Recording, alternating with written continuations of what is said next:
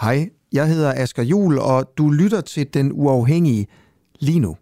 Du skal bare lige huske, at vi sender live hver morgen fra 7 til 9 på vores app. Og på appen kan du også finde nogle af vores andre programmer, der kun er for medlemmer. For eksempel podcasten Spionchefens Hemmelighed, hvor jeg prøver at finde ud af, hvorfor spionchef Lars Finsen er sigtet for at lægge statshemmeligheder. Hvad mener politiet, han har lægget? Hvorfor ordnede man egentlig ikke sådan det her i hemmelighed bag gardinerne? Hvilken rolle spillede Mette Frederiksen egentlig, og hvem er Lars Finsen? Nå, ikke mere om alt det. Du kan høre det i podcasten. Download vores app og bliv medlem, hvis du vil høre for eksempel det her program. Ja, og så slipper du i øvrigt også for den her irriterende besked i din daglige nyhedspodcast. Ja, så klokken 7. Godmorgen. Det her, det er den uafhængige. Det er tirsdag morgen. Jeg går op i Simon Spis, ligesom så mange andre. Han havde jo sex med piger. Han havde ansat. Og så gav han dem en øh, bonus på 10.000 kroner, hvis de ville gå i seng med ham. Det kunne man se i DR's dokumentar i aftes. Det var, virker nærmest som normal praksis fra Simon Spis. Han var en chef, han var i 50'erne, de var 15-16 år. Jim Lyngvild, du er iværksætter og øh, modemand og meget mere tv-personlighed. Godmorgen. Du kalder Simon Spis for en held øh, i et opslag på Facebook for 25 minutter siden, som har fået en, altså 1.400 likes på 25 minutter. Hvorfor, hvorfor skriver du det her? Jamen det her, det kommer jo i rækken af en masse andre sager. Altså om det er transpersoner, der føler sig overset, eller øh, folk, der har to venstre sko, der synes, at det er synd for dem og skal have en undskyldning på statens vegne, eller hvad det er. Så, så egentlig handler det jo ikke om Simon Spies, fordi det, her, altså, det, det er jo ikke smart at gå rundt og købe sig til sex, men det har vi sådan også lært cirka 40 år efter, og Danmark er et af de lande, som er mest gennemsigtige, hvad det her angår. Vi har ikke særlig meget korruption, vi har ikke særlig mange Harvey Weinstein-sager, heldigvis i dølsmål. Øh, det, som Simon Spies foretog, så det øh, nød vi jo alle sammen. Det var, der var jo inviteret øh, øh kameraer kamera folk med og ugeblade med, og vi sad og lappede det i os og tog gerne på en øh, charterrejse, der var lidt billigere end, øh, en Tjærborg-præstens og så videre. Så på den måde så var det jo en del af vores øh, nyhedsbillede dengang. Og dengang var der jo ikke de store problemer i det. Der var forældre, der øh, direkte fik leveret køleskabe og tv, og datteren havde været med i seng med ham. Så det kan jo ikke komme som en overraskelse for os. Mm. Og der, hvor jeg opponerer imod det, det er den her wokeness og krænkelsesparathed, hvor vi hele tiden, altså der står hele tiden en gruppe, der hver dag skal tage nyhedsstrømmen på noget, der er meget, meget vigtigere, og, og kræve en eller anden undskyldning for noget, der skete for 30, 40, 50 år siden, og det synes jeg egentlig er noget pjat. Okay, jeg skal bare... Så du ser sådan det her som en tendens, men hvis jeg spørger dig direkte, hvad det Simon Spies gjorde, altså øh, han betalte sin, de, dem han havde ansat, altså det var piger på 15-16 år, øh, 10.000 kroner, hvis de ville have sex med ham, Øh, synes du, at det var forkert? Man kan, det, det, det, det synes jeg er et meget, meget svært spørgsmål, fordi det er noget, der skete for, for 40-50 år siden, og man kan sige, så længe pigerne er over den seksuelle lavalder, så burde man jo gå ind og sige, så er der faktisk en lovgivning på det her område her, og så kan vi i moralens øh, lys se alle mulige ting, ja, og synes, det er lad os prøve at gøre det. Lad os prøve at se det moralsk set. Synes du, det var forkert moralsk set? Jeg synes, det er topklamt. Så det er topklamt at betale sine ansatte for mm. sex, bare fordi for, man har råd til Var det forkert? Det, øhm, det er i vores, med vores nutidige moralbriller, top forkert. Vil det være forkert Og jeg vil aldrig i dag? selv... Ja, ja, er du svidt, mand. Var det altså, det vil man aldrig nogensinde synes kunne gøre. Du, synes du, det var forkert dengang? Jeg tror ikke, det var forkert dengang, fordi at man skal også huske på, at der er så mange mellemregninger i det her, og man kan jo spørge de her piger i dag, og så føler de sig helt sikkert krænket over det, men det gjorde de måske ikke dengang. Måske var det faktisk noget, de, de nød. Det var noget, de, de tjente nogle penge på, og der var andre piger, der var misundelige. Der var også andre piger, skal lige sige, dengang, der sagde, at det kunne han aldrig nogensinde drømme om. Så det var ikke sådan noget med, at manden han tvang folk til det. Det var ikke sådan Harvey Weinstein, tænker jeg. Jeg var ikke til stede. Men, men, men i vores nutidige moralbillede kan det selvfølgelig ikke passere. Det er jo det, der er det skønne ved tid. Det er, at vi lærer ting. Man behandlede også børn på en måde i 1700-tallet, som man ikke ville gøre i dag, og vi bliver klogere. Og i dag er vi mm. blevet klogere, at det er ikke noget, vi gør. Men du kan ikke begynde at øh, kræve, afkræve undskyldninger mm. for alle, altså jeg gik i skolesystemet i 80'erne i Albertslund, som bestemt ikke var særlig smart. Jeg går ikke rundt og beder folk om at sige undskyld, eller min lærer om at sige undskyld, fordi det må jeg da selv mm. dele med. Mm. Okay. Jim Lyngvild, du kalder altså øh, Simon Spies for en held i et Facebook-opslag i dag. Du kan ikke sige her til morgen, at øh, det han gjorde var forkert dengang. Øh, det vil være forkert kan du det? Kan du det? Kan ja. du sige, ja, det... nu spørger jeg, nu er du journalisten, men, mm. men, men kan du sige, det var dybt forkert, det ja. han gjorde? For ja, det... var du der? Var du til stede? Nej. Øhm, Folk der er bare sådan en risiko. Alle vidste jo, det skete. Nu er det ikke fordi, men jeg tænker, der er så stor en risiko for, at det der, den pige på 14-15 år, eller 16 år, øh, ikke kan håndtere det der, at det var forkert. Jo, jo. Og ja. så var der et helt så. samfund rundt omkring. Det er også derfor, jeg siger, men... jeg tror måske, at, øh, at vi skal bebrejde os selv det. For vi købte jo rejserne, vi købte jo ugebladene, vi sad jo og klappede. Så Simon Spies, ja, han var da et svin. Altså det var han da. Han øh, gjorde også rigtig, rigtig meget godt for mm. rigtig mange Efter. ting i Danmark. Han købte blandt andet øh, øh, øh, scannere til hospitaler og så videre. Men det er da lige så meget os, der købte ugebladene, der, er, der er at bebrejde i det her. Okay, Jim Lyngvild, tusind tak, fordi du var med til en kort øh, bemærkning. Tak, fordi jeg lige måtte skrive til dig for 10 minutter siden og få dig med i radioen. Selv tak. God dag. I lige måde. Øh, og det er altså Jim Lyngvild, der kalder Simon Spies for en held i, på Facebook. Og bare lige for at sige her, det er en halv time siden, der er 1.500 likes på det her, 35 delinger, 273 kommentarer under Jim Lyngvilds øh, opslag. Og der er flere og mange andre, der skriver noget lignende på, øh, på sociale medier, altså der prøver at bakke op om Simon Spies og sige, at det var ikke så slemt øh, alligevel. Og det er lige præcis dem, som jeg gerne vil tale med her til morgen. Det er offentliggjort altså i søndags en dokumentar om rejsekongen Simon Spies. Jeg så selv det første afsnit i aftes. Øh, Øhm, tidligere ansatte i Spis-koncernen venner af Simon Spis og hans såkaldte morgenbolledamer fortæller om bagsiden af det her ferieeventyr. De fortæller om, hvordan Spis øh, betalte sine morgenbolledamer for sex. Flere af hans tidligere ansatte fortæller også, at Simon Spis udviklede en sadistisk side. Han tilbød kvinder og unge piger penge for at få lov til at bruge vold mod dem. I nogle tilfælde var der tale om et større beløb på mellem 10.000 og 35.000 kroner, hvis han kunne få lov til for eksempel at øh, brække pigernes eller kvindernes arm. Han yndede også at slå pigerne med bøjler, for eksempel 10.000 kroner. Kostede det øh, for ham, øh, betalte han for det. Det fortæller en, øh, en ven. Dorte Stavnsbirk Strøger, øh, godmorgen. Godmorgen. Du skriver på Facebook, Facebook øh, følgende. Pigerne stod i kø for dit job. Så det, der er dobbeltmoralsk, er deres hien efter opmærksomhed. Nu må det stoppe.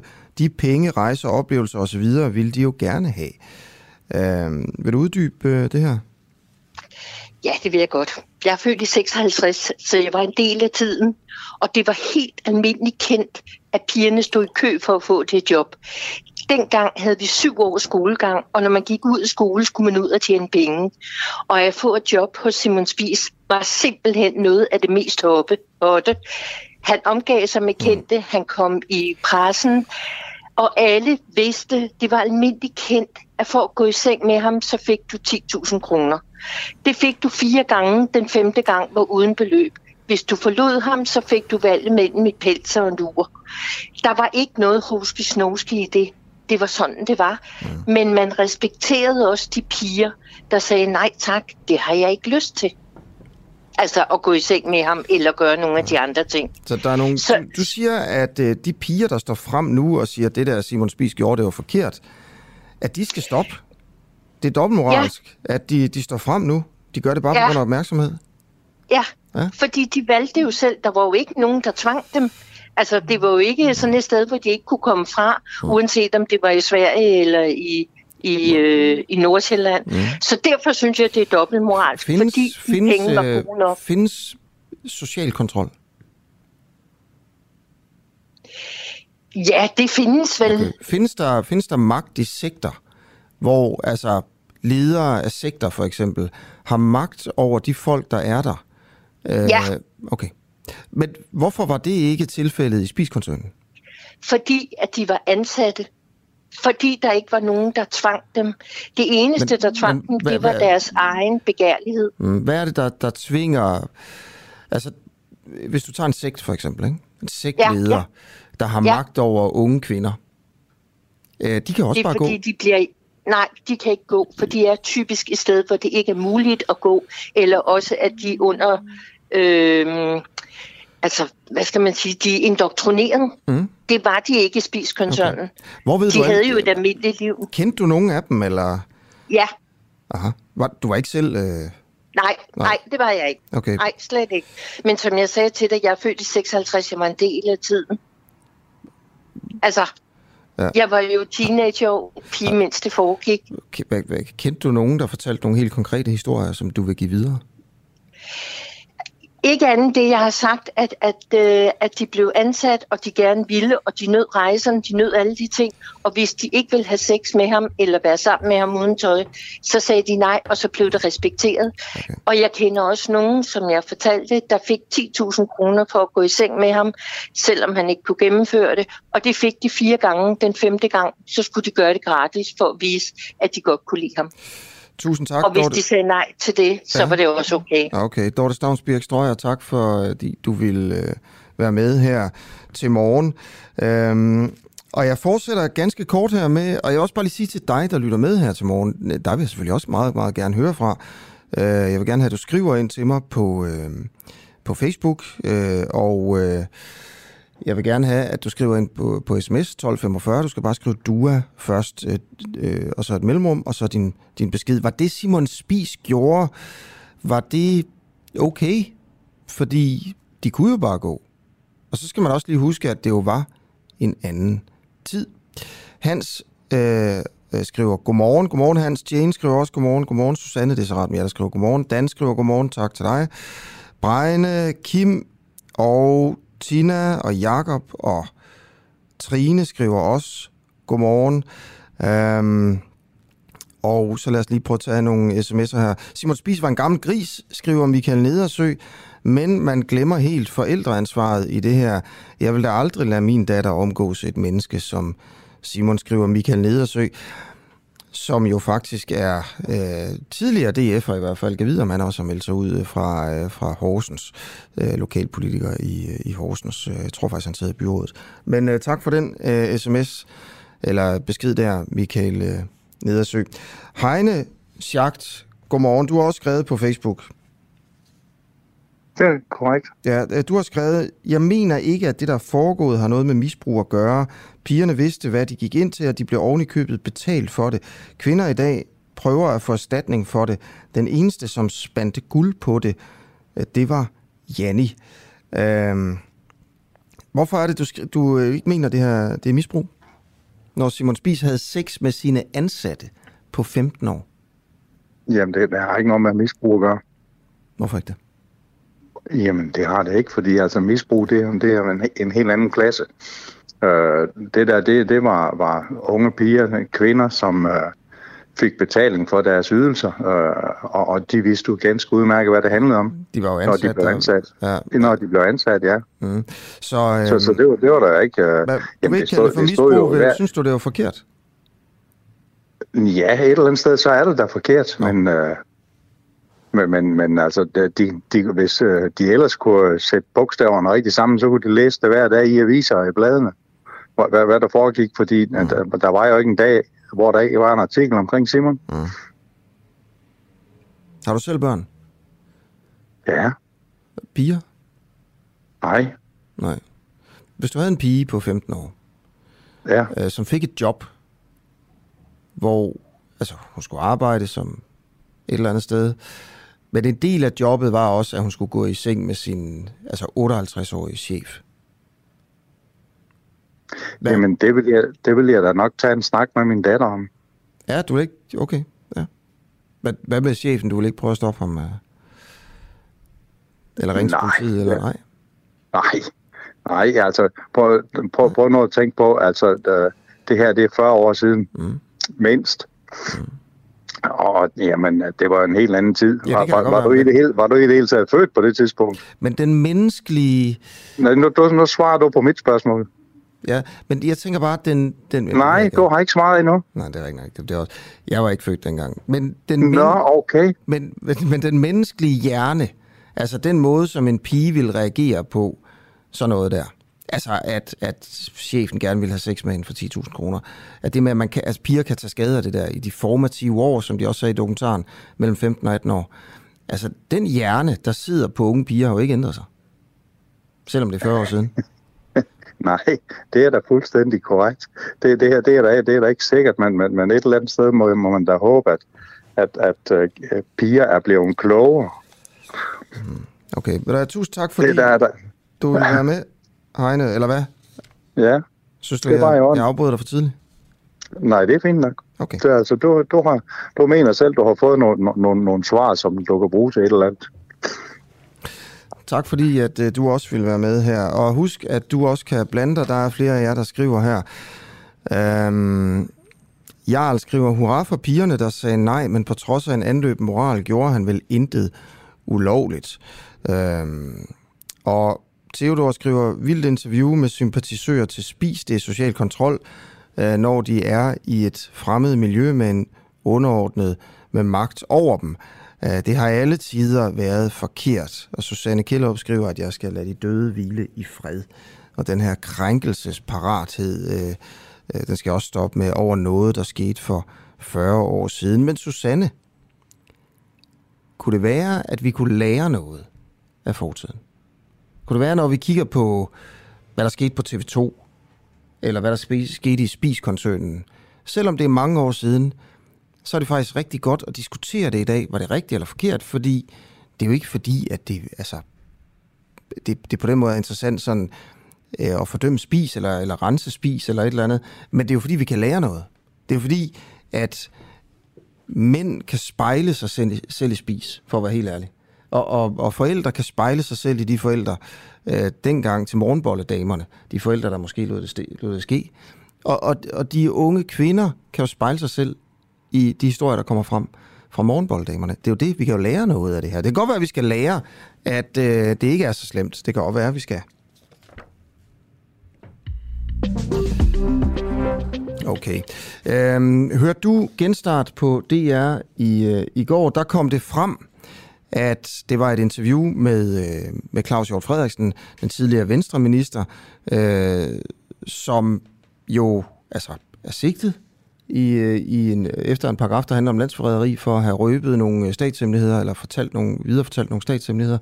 Øhm, det er jo også sådan, at øh, Rigsadvokaten jo egentlig gerne vil tiltale ham, altså stille ham for en, øh, for en dommer, øh, men, øh, men han, har, han har immunitet, fordi han er i Folketinget. Det er, jo, det er jo en vild sag, men i genstart i går, der sagde han, det her, det kommer, altså jeg er sigtet på grund af, at det er en politisk sag. Og han sagde også, jeg er sigtet, fordi Mette Frederiksens højre hånd ringede til en departementchef i Justitsministeriet direkte og sagde, nu må vi lukke munden på Claus Hjort Frederiksen. Nogle ret vilde udtalelser egentlig, så Claus Hjort Frederiksen, godmorgen. Nå, han er ikke med nu her.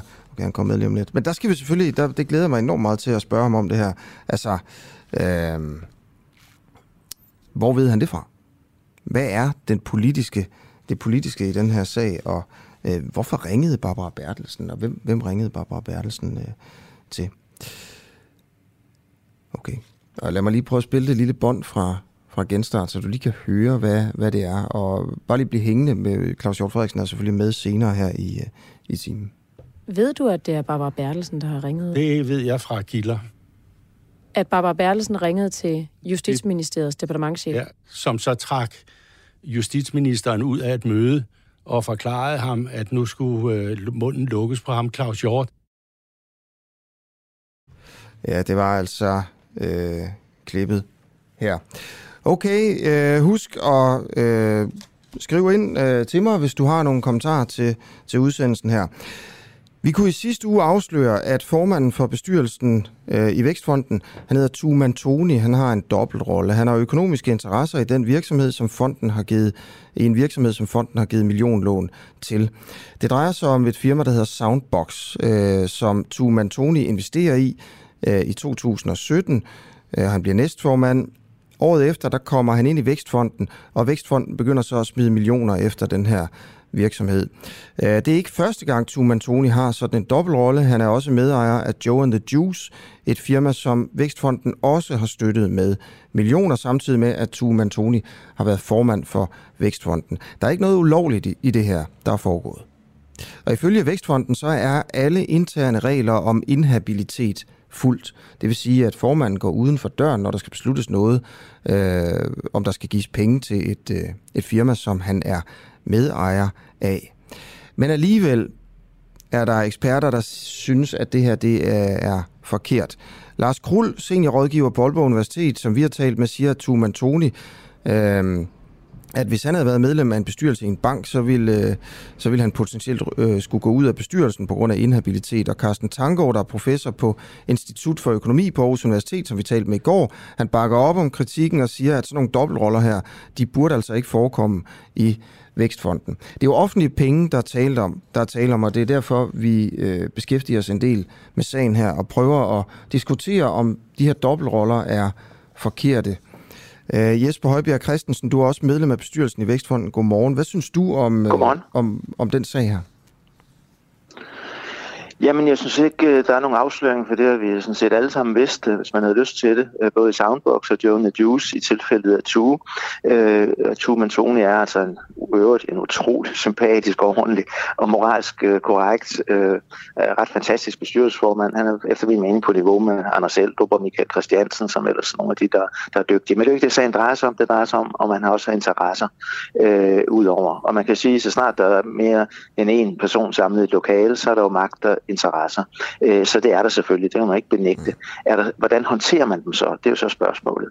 Øh, og der nævner du en af de forholdsregler, som alle bestyrelser gør sig. Øh, sikkert også øh, dem, Lars Krul sidder i. Han sidder i Aalborg Airport og Aalborg Havn. Aalborg Havn er interessant at få en ny direktør, ikke? som tidligere var partiformand i Dansk Folkeparti. Men, øh, men, men der går de nok også uden for døren, hvis der er noget, der kan øh, agere personligt. Det gør man i alle bestyrelser. Men det gør ikke nok, det gør man i Nexon. Man skærper det rigtig meget. Øh, man gør nemlig det, at hvis man har interesser i et selskab, så modtager man slet ikke materialet på det, så man ved slet ikke, hvad bestyrelsen diskuterer. Man skal opføre alle sine investeringer, det vil sige, at Tuman Tony skal opgøre Joe the Juice og øh, Soundbox og hvad han ellers måtte have.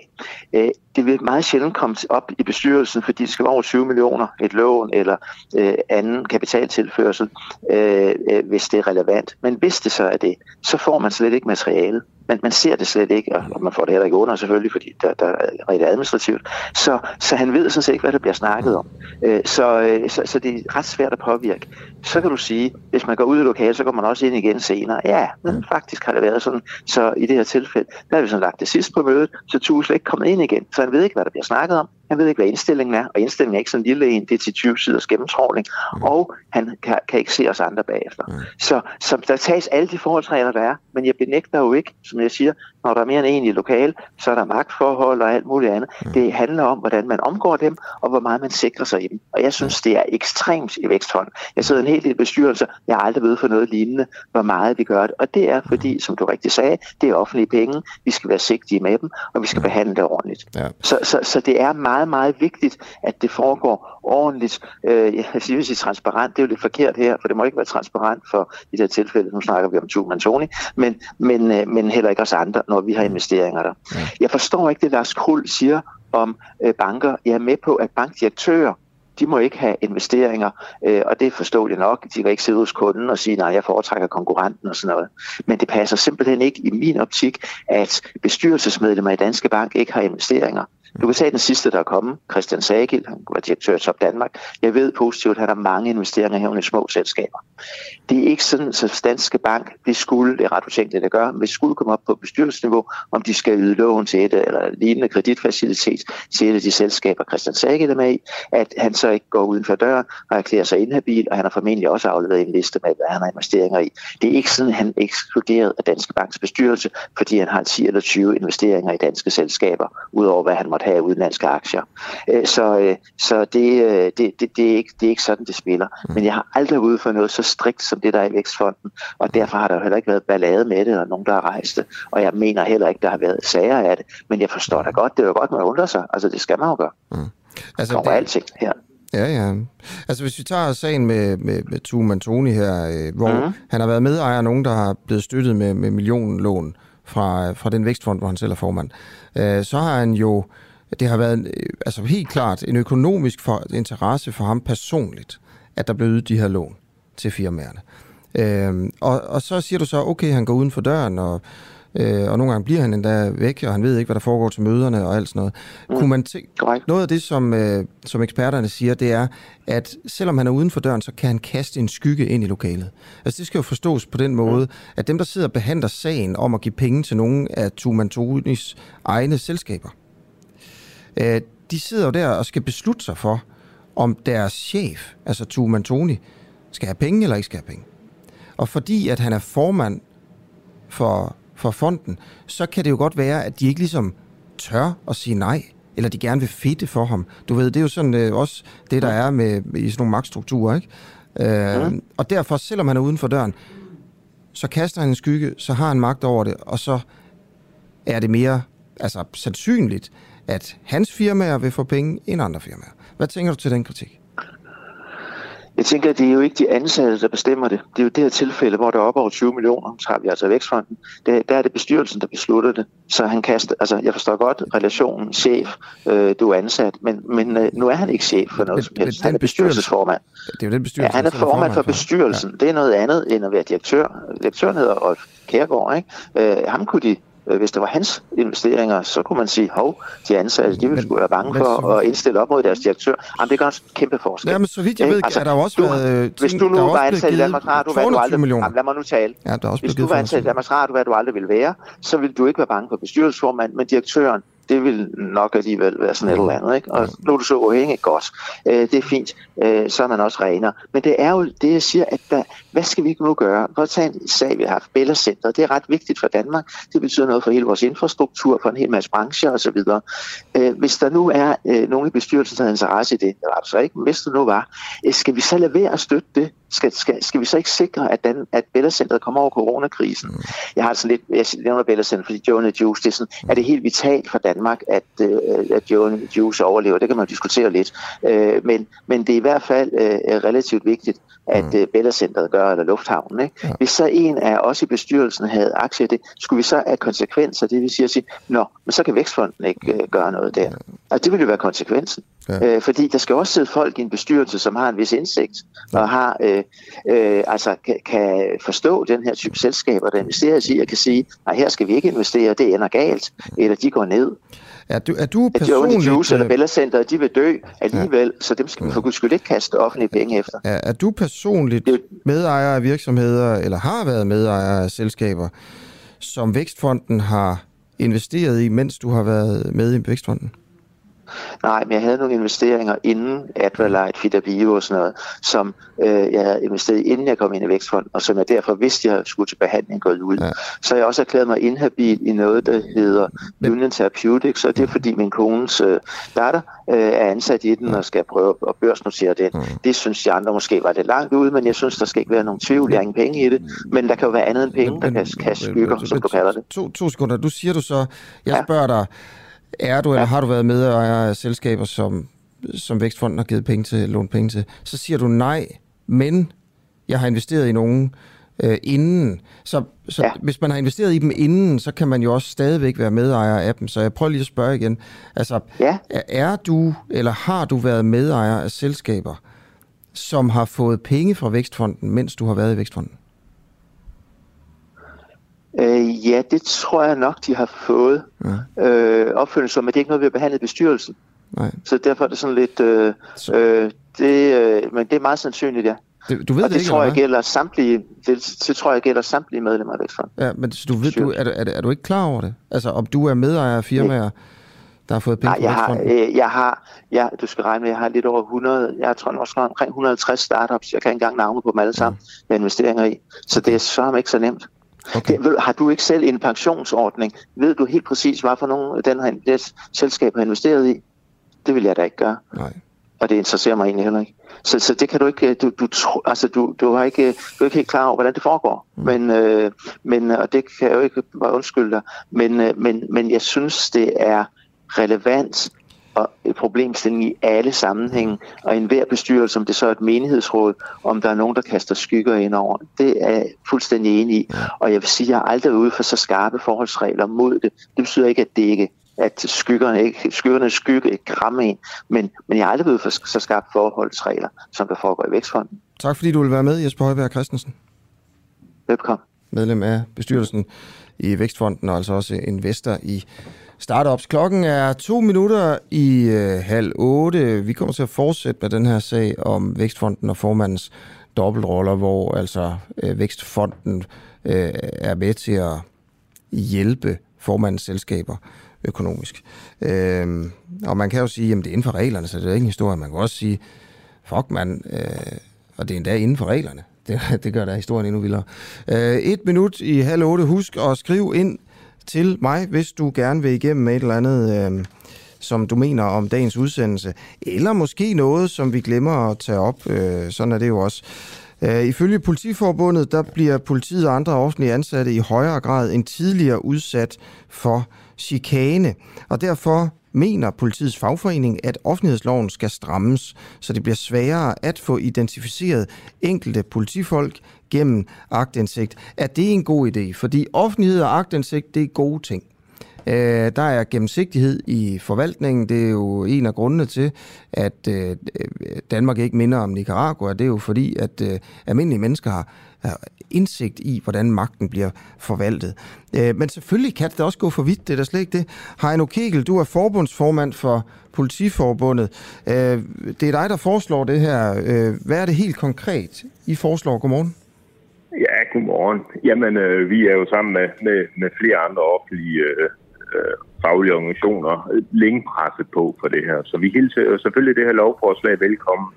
Men det er, som du selv siger, vi har en del medlemmer, som, som oplever at blive chikaneret øh, via, enten via aktindsigt, men lige så meget også, fordi de bliver lagt ud på de sociale medier. Så det her lovforslag, hvor man så går ind og siger, at man vil forsøge, og det er jo ikke at, at, at stanse aktindsigten, men, men det skal ske ud fra en savlig begrundelse.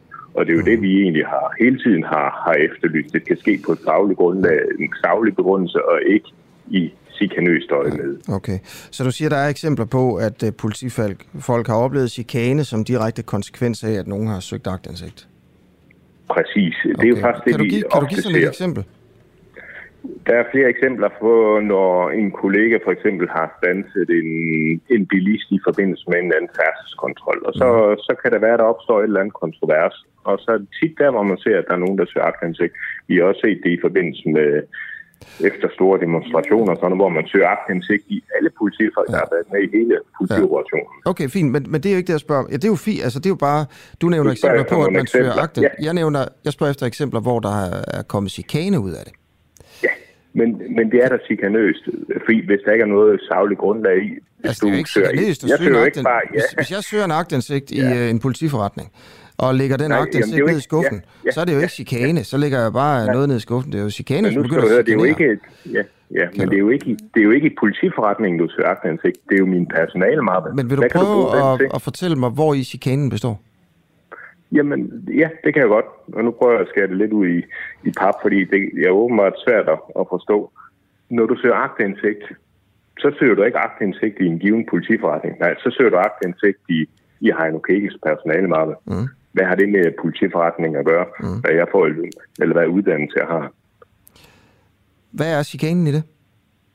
Det er det, fordi at politiet kan i forvejen identificeres ud fra et nummer, som vi har på brystet hvad skal man bruge mit, mit navn til, for eksempel? Hvad, er hvad har man brug for? Altså, Jamen, hvad, har du, hvad skal du bruge min nej, uddannelse til? Jeg, jeg, nej, prøv nu høre, hvad er chikanen? Altså, jeg, at jeg kender dit navn og ved, hvor du er uddannet, er jo ikke nødvendigvis chikane. Det er jo chikane, hvis jeg begynder at chikanere. Så Chikanen, du vil gerne have ændret loven her, ikke også? Og begrænset offentligheden nej, ja, nej. i uh, offentlighedens nej, adgang nej, til, til oplysninger. Nej, nej. Nej, jo, det vil jeg ikke lide. Det sker jo bare ud fra tavle begrundelse. Ja. Så skal du fortælle, hvorfor du har brug for at søge aktindsigt i, min, i mit navn. For du mener, at offentlighedsloven skal strammes, så det bliver sværere at få identificeret enkelte politifolk gennem aktindsigt. Det er det, du mener? Præcis. Ja. Jeg støtter fuldstændig op på det på lovforslag. Fordi der er, du mener, der er flere eksempler på, at politifolk er blevet chikaneret efter en aktindsigt? Der er mange eksempler. Ja. ja. Kan du prøve igen, fordi jeg forstod det ikke helt. Kan du prøve bare et eksempel, hvor en politimand er blevet chikaneret? Ja, men, På grund af ja, her. så, så, prøver, ja, så prøver vi en gang til. Hvis du nu har været med i en, i en ja, der har været en færdselssag, du bliver stanset, du kan se, at der er en politimand, der har et bestemt nummer. Du synes, at politimanden han har, han har opført sig helt tåbeligt. Mm. I stedet for at klage til den uafhængige politiklagemyndighed, så søger du agtindsigt i, i pågældendes personalemapper. Ja. Så i stedet for, at du, fordi du kan ikke få hans nummer, eller hans navn udleveret, du kan kun få hans nummer. Så når du søger aktindsigt, så får du lige pludselig hans navn. Ja. De navne har vi nogle gange set på forskellige lister i forskellige miljøer. Det er der chikane. Eller pågældende efterfølgende bliver lagt ud på de sociale medier, ved at man søger på den på, på Facebook og alt muligt andet. Det er der chikane. Er, er, det- er det kommet på grund af agtindsigter, at de er blevet lagt på Facebook? Blandt andet. Hvor ved du det fra? Hvor vi ved det fra. Mm. Er det på hvor grund af en aktindsigt? vores navn fra? Jamen, jeg tænker, hvor skulle man ellers få vores navn fra, med mindre, at man har fået det igennem agtindsigten. Og når man så går tilbage og spørger kollegerne, er du blevet orienteret om, der er en aktindsigt? Ja, det er der. Så kan man næsten lægge to og to sammen, ikke? Øhm, du siger også, der er sket en stigning. Øh, er ja. det noget, I har tal på? Øh, ikke, altså statistisk, så, så er der ikke nogen tal, der beviser det, men det er jo ude for vores egne, hvad skal man sige, øh, henvendelser, vi har fået fra vores medlemmer, og dem, øh, dem tager vi jo selvfølgelig alvorligt. Okay. Okay, så det baserer sig på sådan, hvor mange du har talt med, og hvor mange der har, øh, der har henvendt sig? Nej, ja, det er, det er jo ikke kun ja, men vi taler jo med rigtig mange. Vi, mm. det, det gør vi. Okay. Okay, jamen, øh, tusind tak, for, øh, fordi du vil være med her, for at argumentere for det. Ja, velbekomme. Ja, velbekomme. Mm. Det er godt. Okay. Hej. Hej. Hej. Øh, yes, øh, og det er altså regeringen faktisk, øh, der foreslår her at gøre det betydeligt lettere for offentlige myndigheder at afvise anmodninger om agtindsigt med henvisning til oplysninger, om ikke mindst navne, de vil kunne bruges til at chikanere myndighedernes øh, ansatte. Det bliver der altså bakket op om øh, her. Øh, og det er særligt den del af forslag, forslaget, der, der handler om det, som der også bliver sagt her fra politiforbundets øh, formand, at øh, man skal altså ikke øh, kunne se navn, stilling, uddannelse, arbejdsopgaver, lønmæssige forhold, tjenestrejser, den slags ting der. Øh, hvis vi, vi har også øh, lige forhørt os, hvad, hvad mener øh, sagkundskaben, eller ligesom hvad, en eller anden professor i sådan noget her, Michael Götze, der er professor i forvaltningsret ved Københavns Universitet, han siger til Altinget om regeringens forslag, det er helt oplagt, at det må være et spørgsmål, om man går for vidt her, og at man i virkeligheden får givet nogle håndtag til kommuner og andre myndigheder, øh, som kan synes, at agtansigt er lidt besværligt, og så kan de bruge den her regel øh, om, at der nok er tale om chikanøs, øh, øh, mulig chikanøs adfærd til at afvise mere end, øh, end godt er. Så det kan altså blive misbrugt, er, er der nogen, der mener her. Alright. 6 minutter over halv 8 er klokken, og øh, jeg har også nogle nyheder fra dagen med. Øh, og øh, i næste time, der kommer det til at handle rigtig meget om krigen i Ukraine. Det glæder jeg mig enormt meget til. Øh, men allerførst, øh, så vil jeg gerne tage en lille debat op, øh, som egentlig er kommet frem i København. Øh, der handler om, øh, om skolelærere skal tvinges til at undervise i Mohammed-tegninger. Og det, er jo, det her det er jo simpelthen noget, der dukker op en gang imellem. Øh, men vi er simpelthen ikke færdige med at finde ud af, hvordan vi skal behandle den her Mohammed-krise i Danmark. Københavns integrationsborgmester Jens Christian Lytgen, han foreslår at gøre undervisning i Mohammed-tegningerne obligatorisk.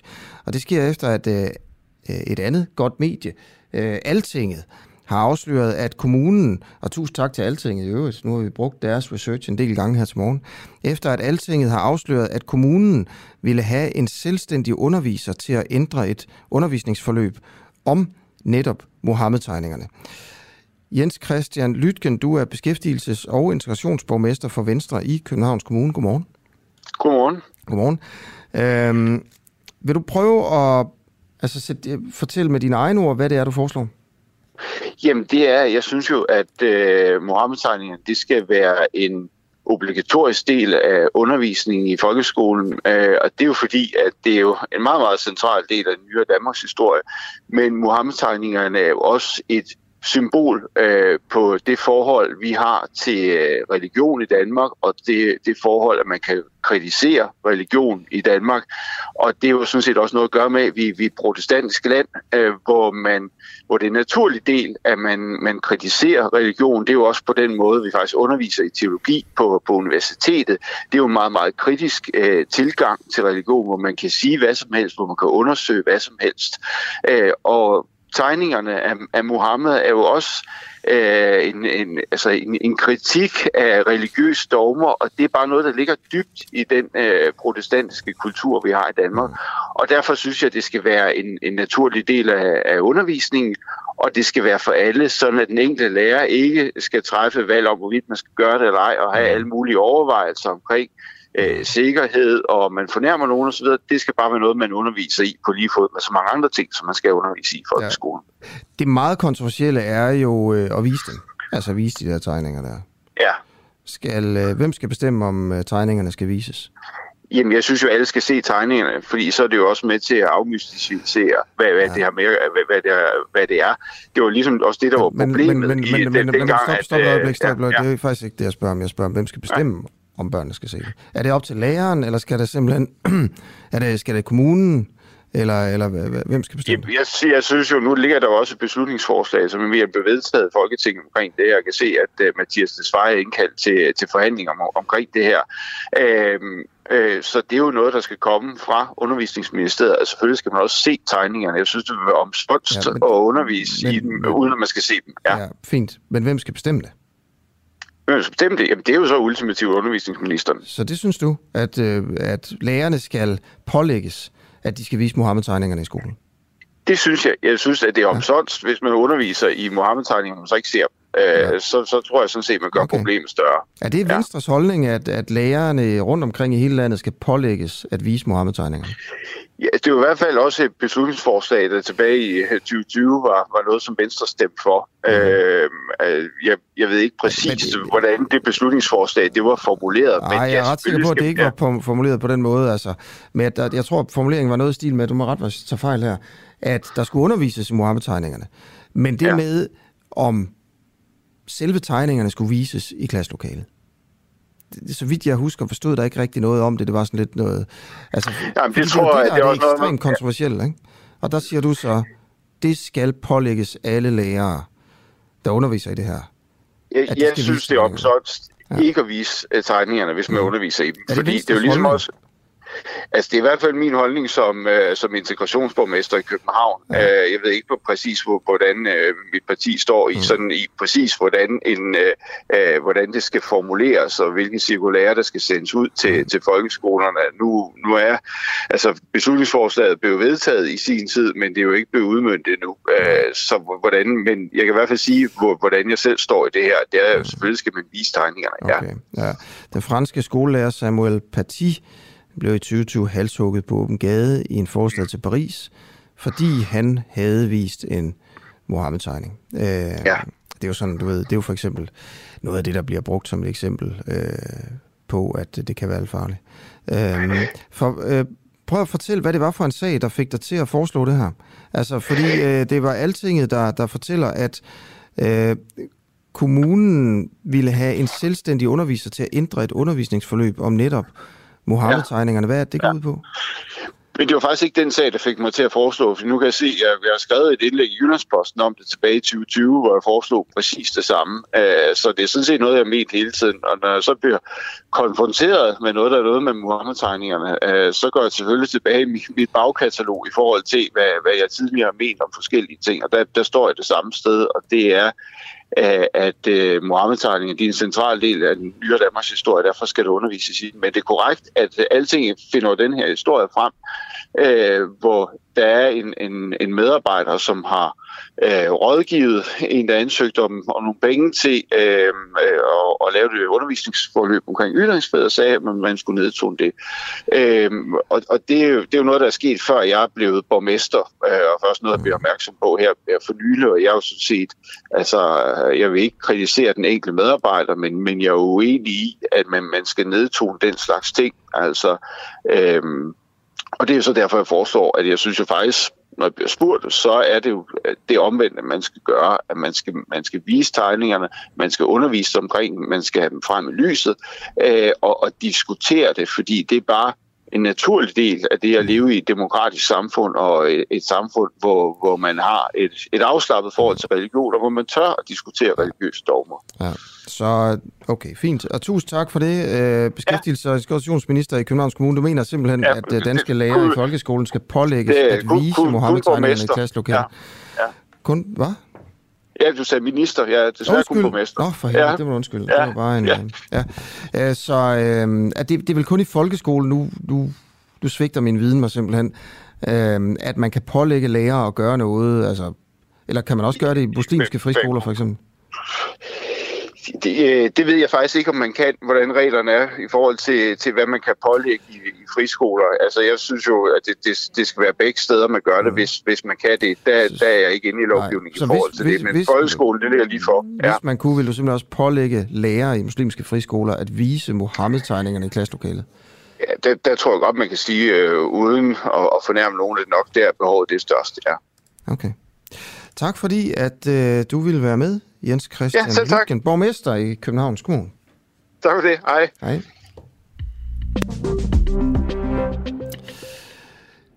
Yes, klokken er kvart i, øh, kvart i otte. Det her, det er den, øh, den uafhængige. Og øh, jeg haster videre her. Jeg vil bare lige sige, at mange af jer skriver ind omkring øh, det med Simon Spis. Og øh, der vil jeg bare lige læse en enkelt op fra dig, øh, Rita Myte. Øh, tak fordi du også skriver ind. Det er fuldstændig vanvittigt at lytte til voksne mennesker, der anklager 15-årige piger for at være begærlige. Øh, det er deres egen skyld, de blev betalt. Pigerne er blevet svigtet af forældrene, af deres overordnede, af journalister, af hele Danmark. Der var forblændet af penge og kendiseffekt. Nu bliver de svigtet igen. Det er klamt.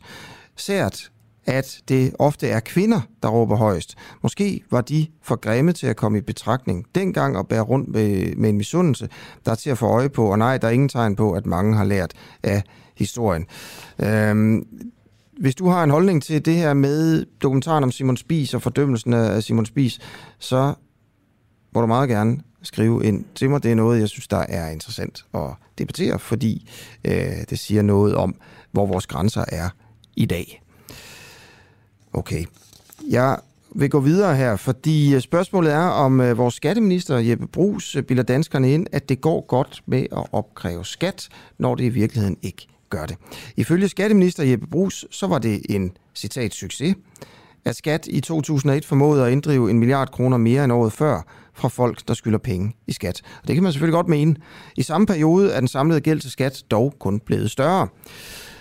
Og Rigsrevisionen kritiserer nu Jeppe Bruses ministerium, Skatteministeriet, for at det ikke er lykkedes at inddrive gæld til staten for 22,9 milliarder fra personligt ejede firmaer. Claus Fransen, du er formand for statsrevisorerne øh, for de radikale. Vil du øh, fortælle lidt om den kritik, I, øh, I har? Godmorgen. Jamen altså, vi kigger på det her en gang om året, så kigger vi det også på det ved, ved særlige lejligheder. Men i år, øh, det vi har gjort nu, det er at give en status på, hvordan det er gået i 2021. Og der siger vi, at som du selv siger, gælden er steget. Indsatsen for at øh, lave udlæg er mangelfuld. Der sker alt for få udlæg. Man er ikke i stand til at lave udlæg og lønindholdelse hos de samme borgere. Øh, der er en u- usikkerhed omkring, hvordan man optager øh, gælden i statsregnskabet, etc., etc. Så der er stadigvæk en lang række punkter, hvor indsatsen ikke er god nok. Mm. Okay. Prøv, det er jo klart, at øh, det er jo træls, at der er nogen, der ikke betaler skat. Øh, som, som burde betale skat, fordi staten er for dårlig til at hive pengene hjem. Det betyder jo, at vi andre skal betale mere skat. Eller få mindre velfærd, ikke? Øh, Det betyder i hvert fald mindre velfærd og et mindre retssikkerhedsfølelse omkring, at alle andre betaler skat ligesom en selv. Ja, eller at de er nødt til, ligesom, at de ikke kan sænke skatten for os andre, eller, eller et eller andet. Vil du prøve at give, vil du prøve at give et eksempel på, øhm, på en person, som skylder penge i skat, men som, hvor det simpelthen bare ikke bliver inddrevet? Altså, det må godt være et fiktivt eksempel. Det er bare lige for at forstå det. Jamen, øh, vi, kan, vi kan starte med nogle af de øh, konkrete eksempler, der er i øjeblikket. Der er på motorydelse, øh, på de ting, du skulle betale i forhold til din bil. Der mangler der opkrævning, og fordi politiet ikke gør nok ud af at klippe pladerne, så øh, bliver bilerne bare kørende. Så der er, det er et område, hvor der simpelthen er alt for lidt konsekvens af, at der ikke bliver lavet opkrævning. Der er et andet eksempel, som Rigsrevisionen nævner. De har prøvet at kigge efter de mennesker, der skylder penge, hvor meget har de stående på bankkonti. Og der kan de se, at der er folk, der skylder penge, som har 3,5 milliarder stående på deres konti, man bare kunne gå hen og tage, hvis man lavede indfrielsesindsatsen. Så der er en række områder, hvor indsatsen er stærkt mangel på. Er det en person, der har 3,5 milliarder stående? Nej, nej, nej. nej. Det er fordelt ja, på en masse mennesker. Af dem. Man har simpelthen prøvet at lave en samkørsel af, hvem skylder skat, og hvem har samtidig penge stående. Okay, øhm, og så, altså, altså ifølge loven, så kunne man jo bare ligesom tage nogle af de penge, der står på kontoen. Og ligesom det er det, der hedder at lave, det er det, der hedder at lave udlæg. Ja. Og problemet er, at skat siger, at de har ikke ressourcer nok til at lave alle de udlæg, man kunne lave. Og det finder vi jo selvfølgelig stærkt utilfredsstillende. Vi, man kan jo diskutere to ting. Prioritere skat deres ressourcer rigtigt. Der er nedsat et udvalg med Mette, øh, uh, Marie Aeldrup i spidsen. Det stiller det udvalg spørgsmålstegn om, SAS prioriter, eller om skat prioriterer ressourcerne rigtigt. Men man kan også selvfølgelig også diskutere, om der burde være lidt flere, der lavede den slags arbejde. Ja, ville det kunne betale sig at hyre nogle flere til det? Det, I år har Rigsrevisionen kigget sådan indirekte på det spørgsmål, og det ser ud til, at på nogle af de her områder, der vil det være stærkt indtægtsgenererende og have lidt flere folk til at gøre det. Ja, man kan sige, hvis det, tager, hvis det koster en halv million at hyre en mand i et år, ikke? Uh, så skal man bare se på, hvor meget den mand kan hive ind af penge. Ja. Uh, hvor meget kunne det sådan en... Uh, altså, hvis man investerer en krone i at hive penge hjem, uh, hvor meget får man så tilbage? Det afhænger jo øh, på tværs af de grupper, der er i skat, men, men der er nogle af de indsatsgrupper, der er i skat, der hiver rigtig mange penge. Ja. Altså, hvor meget mere, end det, de får, altså, end det omkostningerne er til det? Ja, men der, der er et regneeksempel, jeg kan citere, hvor det ser ud til, at det er omkring fem gange mere. Et, et af regneeksemplerne, der er i øh, beretningen. Ja. Så hvis skat brugte en million kroner på at hive penge hjem, så kunne de få 5 millioner ud af det? I det regneeksempel. Ja. Det er som sagt, det varierer fra område til område. Ja. Hvorfor fanden gør de ikke det? Jamen, øh, skat er jo omfattet af det, der hedder lønsumsloftet i, øh, hvad det hedder, i staten. Og, og så derfor lige nøjagtigt det med ressourcerne, mm. det er jo, de, de kan prioritere de ressourcer, de har under lønsomsloftet, mm. men der, man kan også diskutere, som sagt, om de burde have nogle flere. Okay. Men de andre ting, skat nævner så, det er, at de siger, at lovgivningen bliver for kompliceret at opkræve efter. Mm. Og der er man bare nødt til at sige, det er deres eget ansvar. Fordi hvis lovgivningen skal simplificeres, så kan man ikke forvente, at Folketingets skatteudvalg mm. kan se ned i den kompleksitet, det er skat nødt til selv at foreslå. Kan, kan du sige her, og det kan godt være, at det virker grænseoverskridende måske at svare på det her spørgsmål, øhm, men ikke desto mindre synes jeg faktisk også, det er et relevant spørgsmål. Altså, hvis man skulle snyde skat, mm.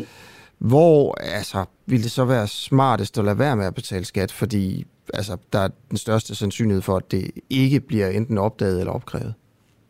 Jamen, det er desværre alt det, der vedrører din bil. Okay. Det er det, der er situationen lige nu.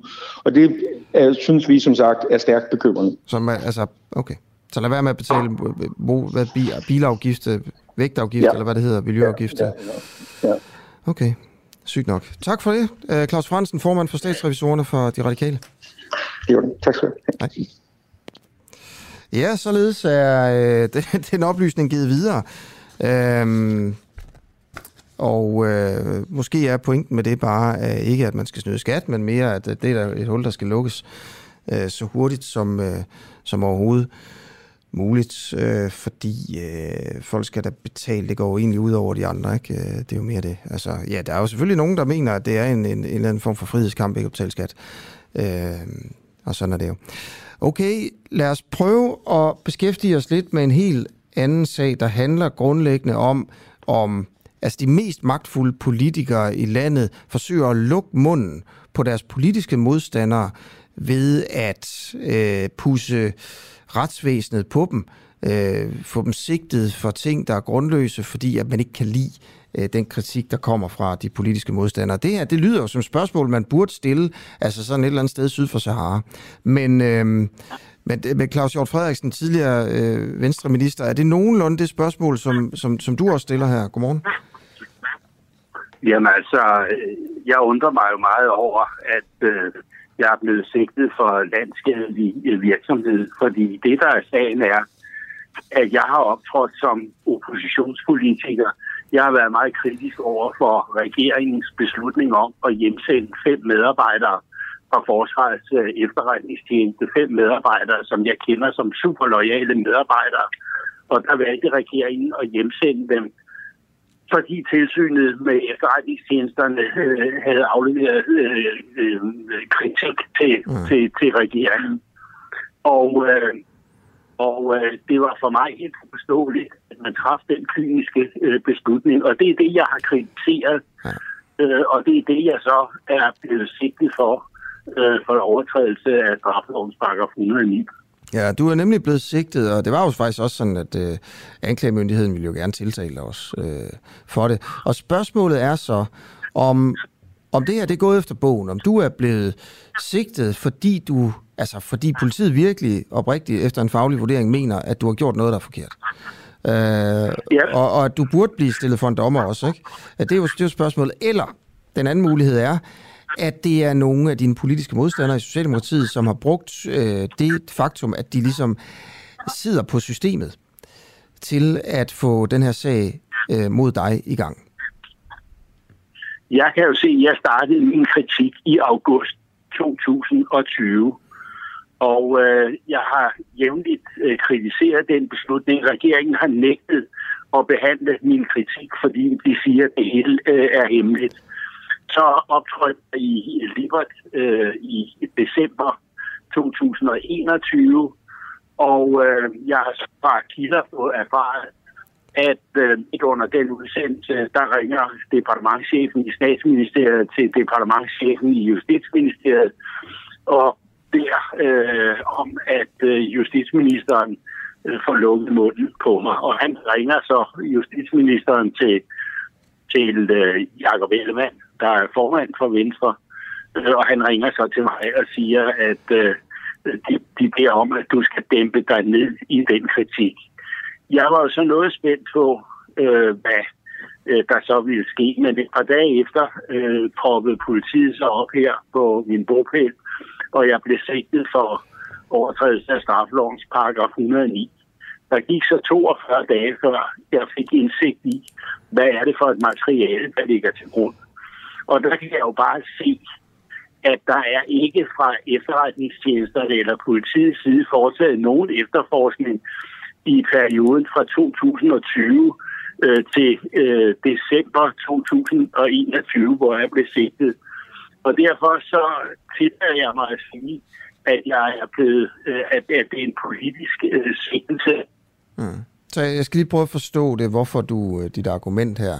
Det er, altså Mette Frederiksens højre hånd i statsministeriet, Barbara Bertelsen, øh, den efterhånden sådan forholdsvis berygtede Barbara Bertelsen, der har fingrene nede i alle mulige sager jo.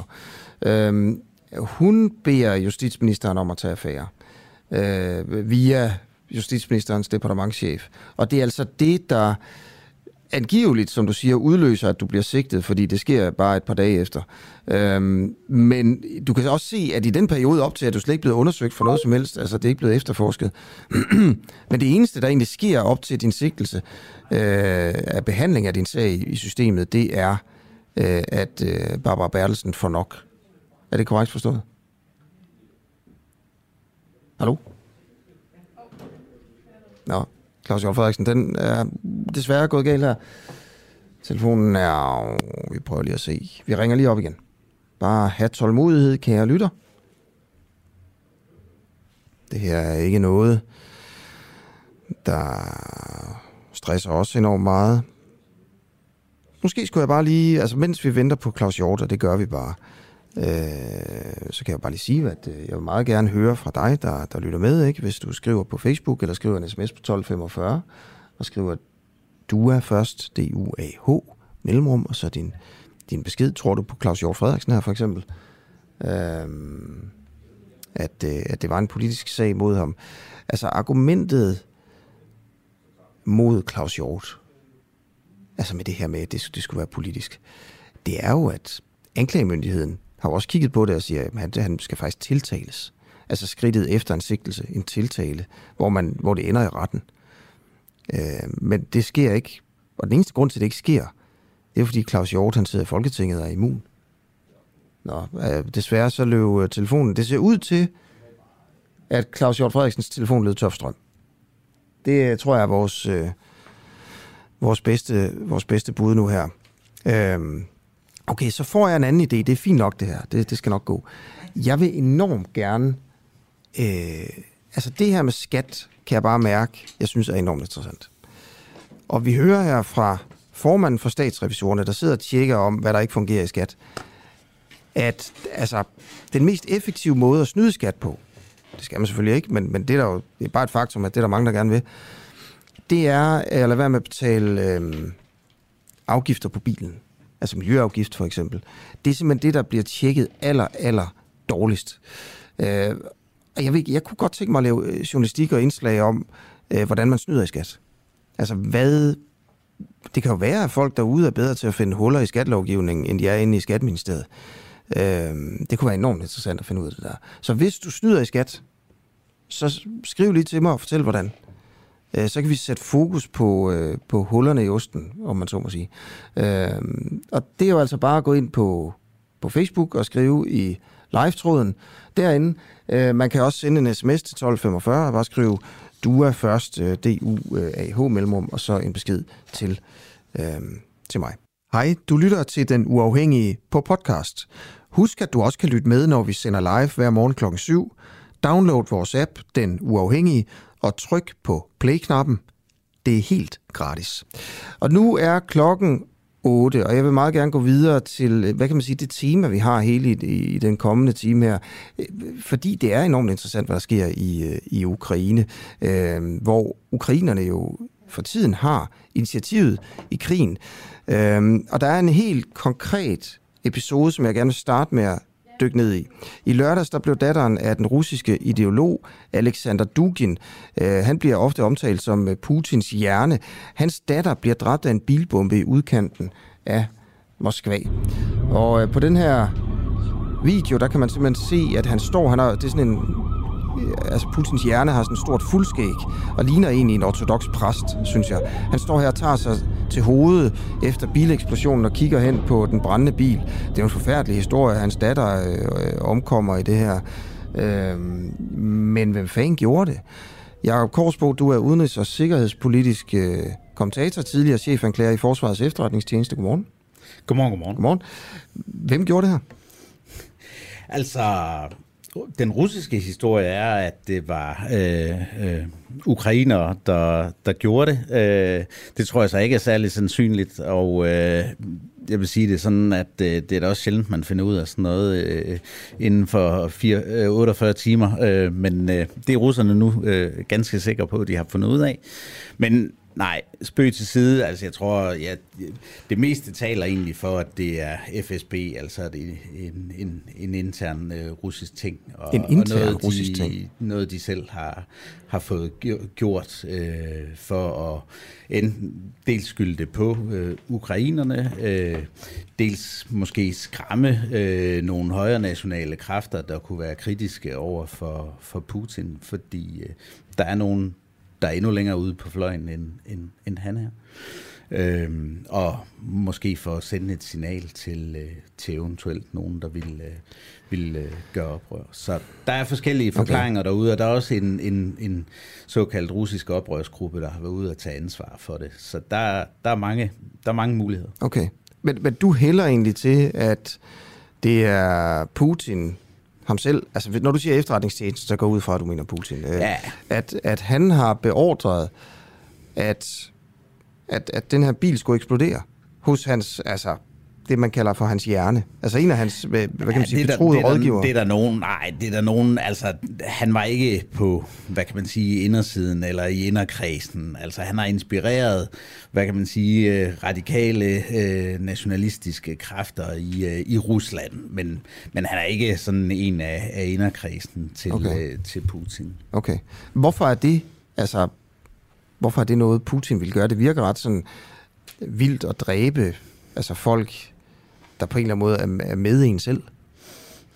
Ja, men, men altså, han, skal også, nu hvor krigen ikke går så godt, øh, gardere sig fra, fra intern øh, kritik fra, mm. Om jeg så må sige, højrefløjen, øh, dem mm. der er endnu mere rabiate, end, øh, end han selv er. Så det kunne, det kunne være et muligt motiv, men, men igen, det er på, fra min side også lidt, øh, lidt gætværk, men der er i hvert fald mm. motiver øh, og, og ting, der peger i, i forskellige retninger. Øh, jeg vil sige, den, den mindst sandsynlige forklaring, det, det er den officielle øh, forklaring indtil videre, nemlig at det er ukrainerne, og de har mm. egentlig absolut intet incitament til det, fordi øh, hvis de skulle dræbe nogen i, i Moskva, hvorfor skulle de så dræbe øh, sådan en som hende her, bortset fra, mm. at hun er, hun er sådan øh, rabiat øh, nationalist, øh, men, øh, men det er der, dem er der rigtig mange Men tror du ikke, de gik efter hendes far? Øh, men det, det, det er der sådan forskellige øh, oplysninger om, at øh, det, det kan også godt have været lidt, øh, lidt shady, og, og det har øh, været øh, egentlig et, øh, et, øh, et angreb på, på hende. Okay. Så. Og det var altså Daria Dugina, ja. hun hedder. Øh, en fremtrædende journalist, øh, som støttede invasionen højlydt. Øh, hun var på vej hjem fra et arrangement, som hun havde deltaget i sammen med sin far.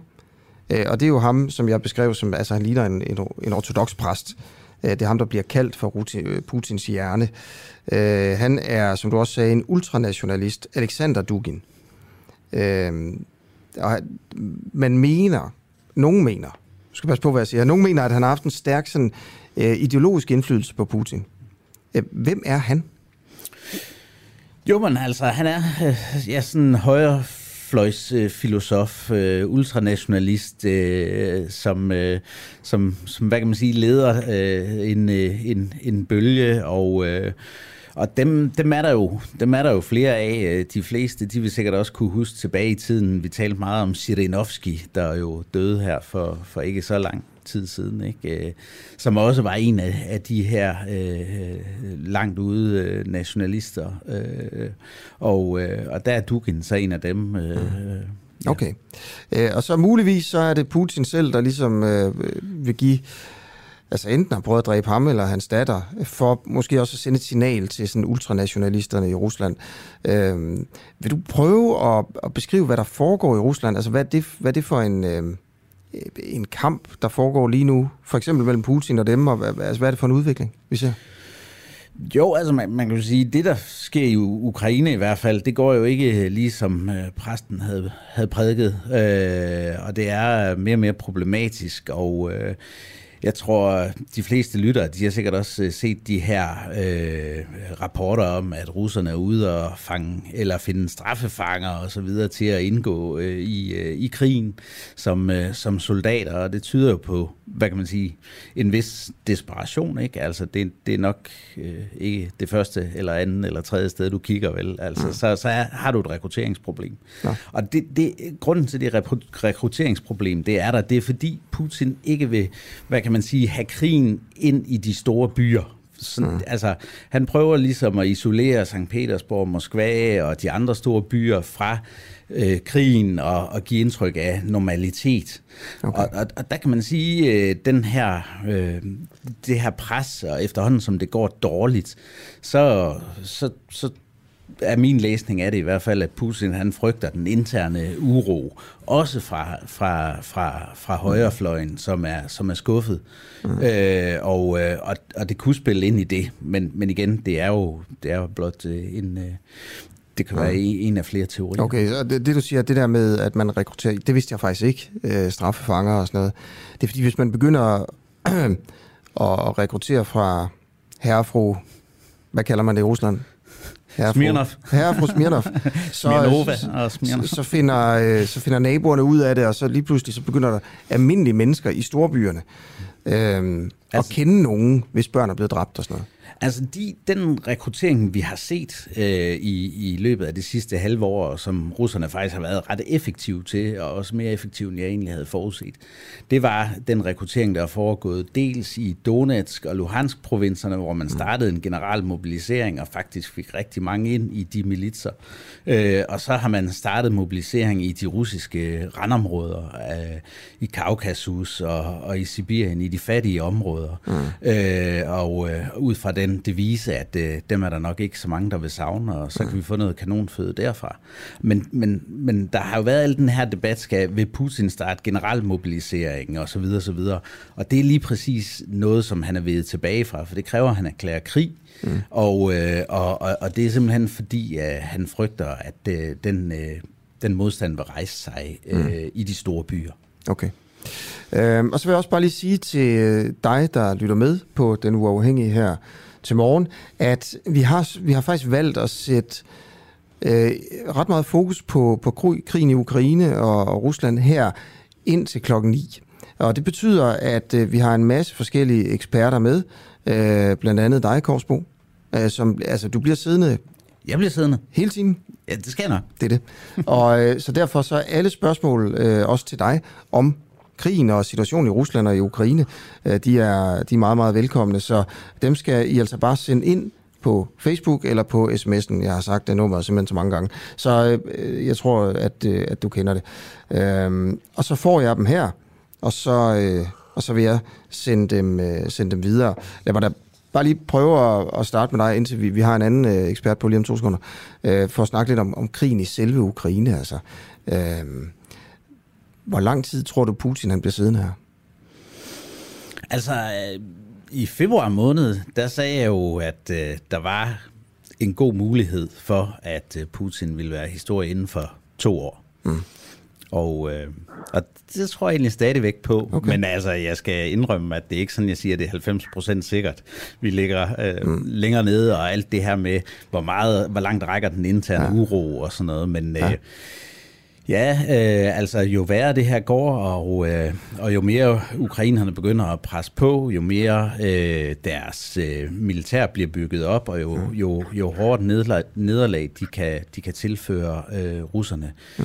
øh, så begynder procenterne for okay. et exit for Putin. Og hvordan, hvordan kunne sådan et exit foregå? Militærkup, eller at han trækker sig tilbage selv? Eller? Nej, det, det tror jeg næppe. Altså, jeg kan, jeg kan se et scenarie for mig, hvor han bliver sendt på et øh, sanatorium, fordi han har fået helbredsmæssige problemer lige pludselig. Hvem skulle sende om det? Ja, det ville så være, hvis, øh, hvis øh, nogle af oligarkerne, noget af eliten, begynder at, at, at snakke sammen med, med nogle af, af dem, der sidder højt i sikkerhedsapparatet.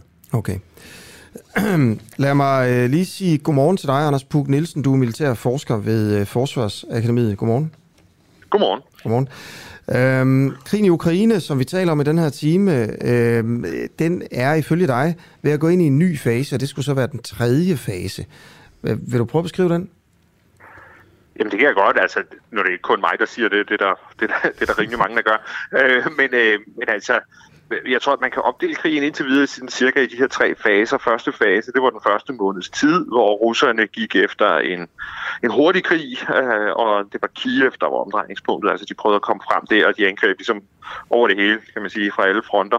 Og det var en stor fiasko, og, øh, og i slutningen af marts måned, så opgav de det, og så lagde de alt over til, at nu handlede det om Donbass. Og det, det har så været anden fase, der løbet frem til sådan cirka midt i juli eller sådan noget i den stil, hvor det har været kampen om Donbass, der var det helt store. Det var der, der skete noget. Det var der, man fulgte med hver dag og så, hvordan, her, hvordan er det helt gået.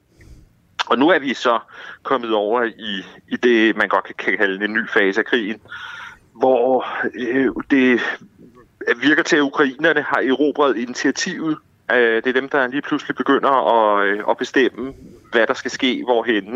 Det betyder ikke, at det er dem, der nødvendigvis har vundet, øh, vundet krigen, men det er, dem, der, øh, det er dem, der bestemmer, hvor slagene skal være. Og øh, de har jo så bestemt, at det skal foregå i det sydlige Ukraine. Så det er ikke længere i Donbass, det foregår. Nu er det altså især i Kherson-området, og så taler vi jo rigtig meget om Krim og sådan noget for, for tiden også. Det, det, det er nyt. Det, det er simpelthen nyt i krigen. Det er første gang, vi ser det det Ukraine, der har initiativet, at de ikke bare er dem, der skal tage imod og må acceptere, at, at russerne vælger, hvor der skal angribes. Okay. Må jeg spørge jer begge to, om I vil prøve at give nogle eksempler på, hvad der foregår på slagmarken lige nu? Og det er også fordi, uh, nu har det efterhånden løbet nogle måneder, det her.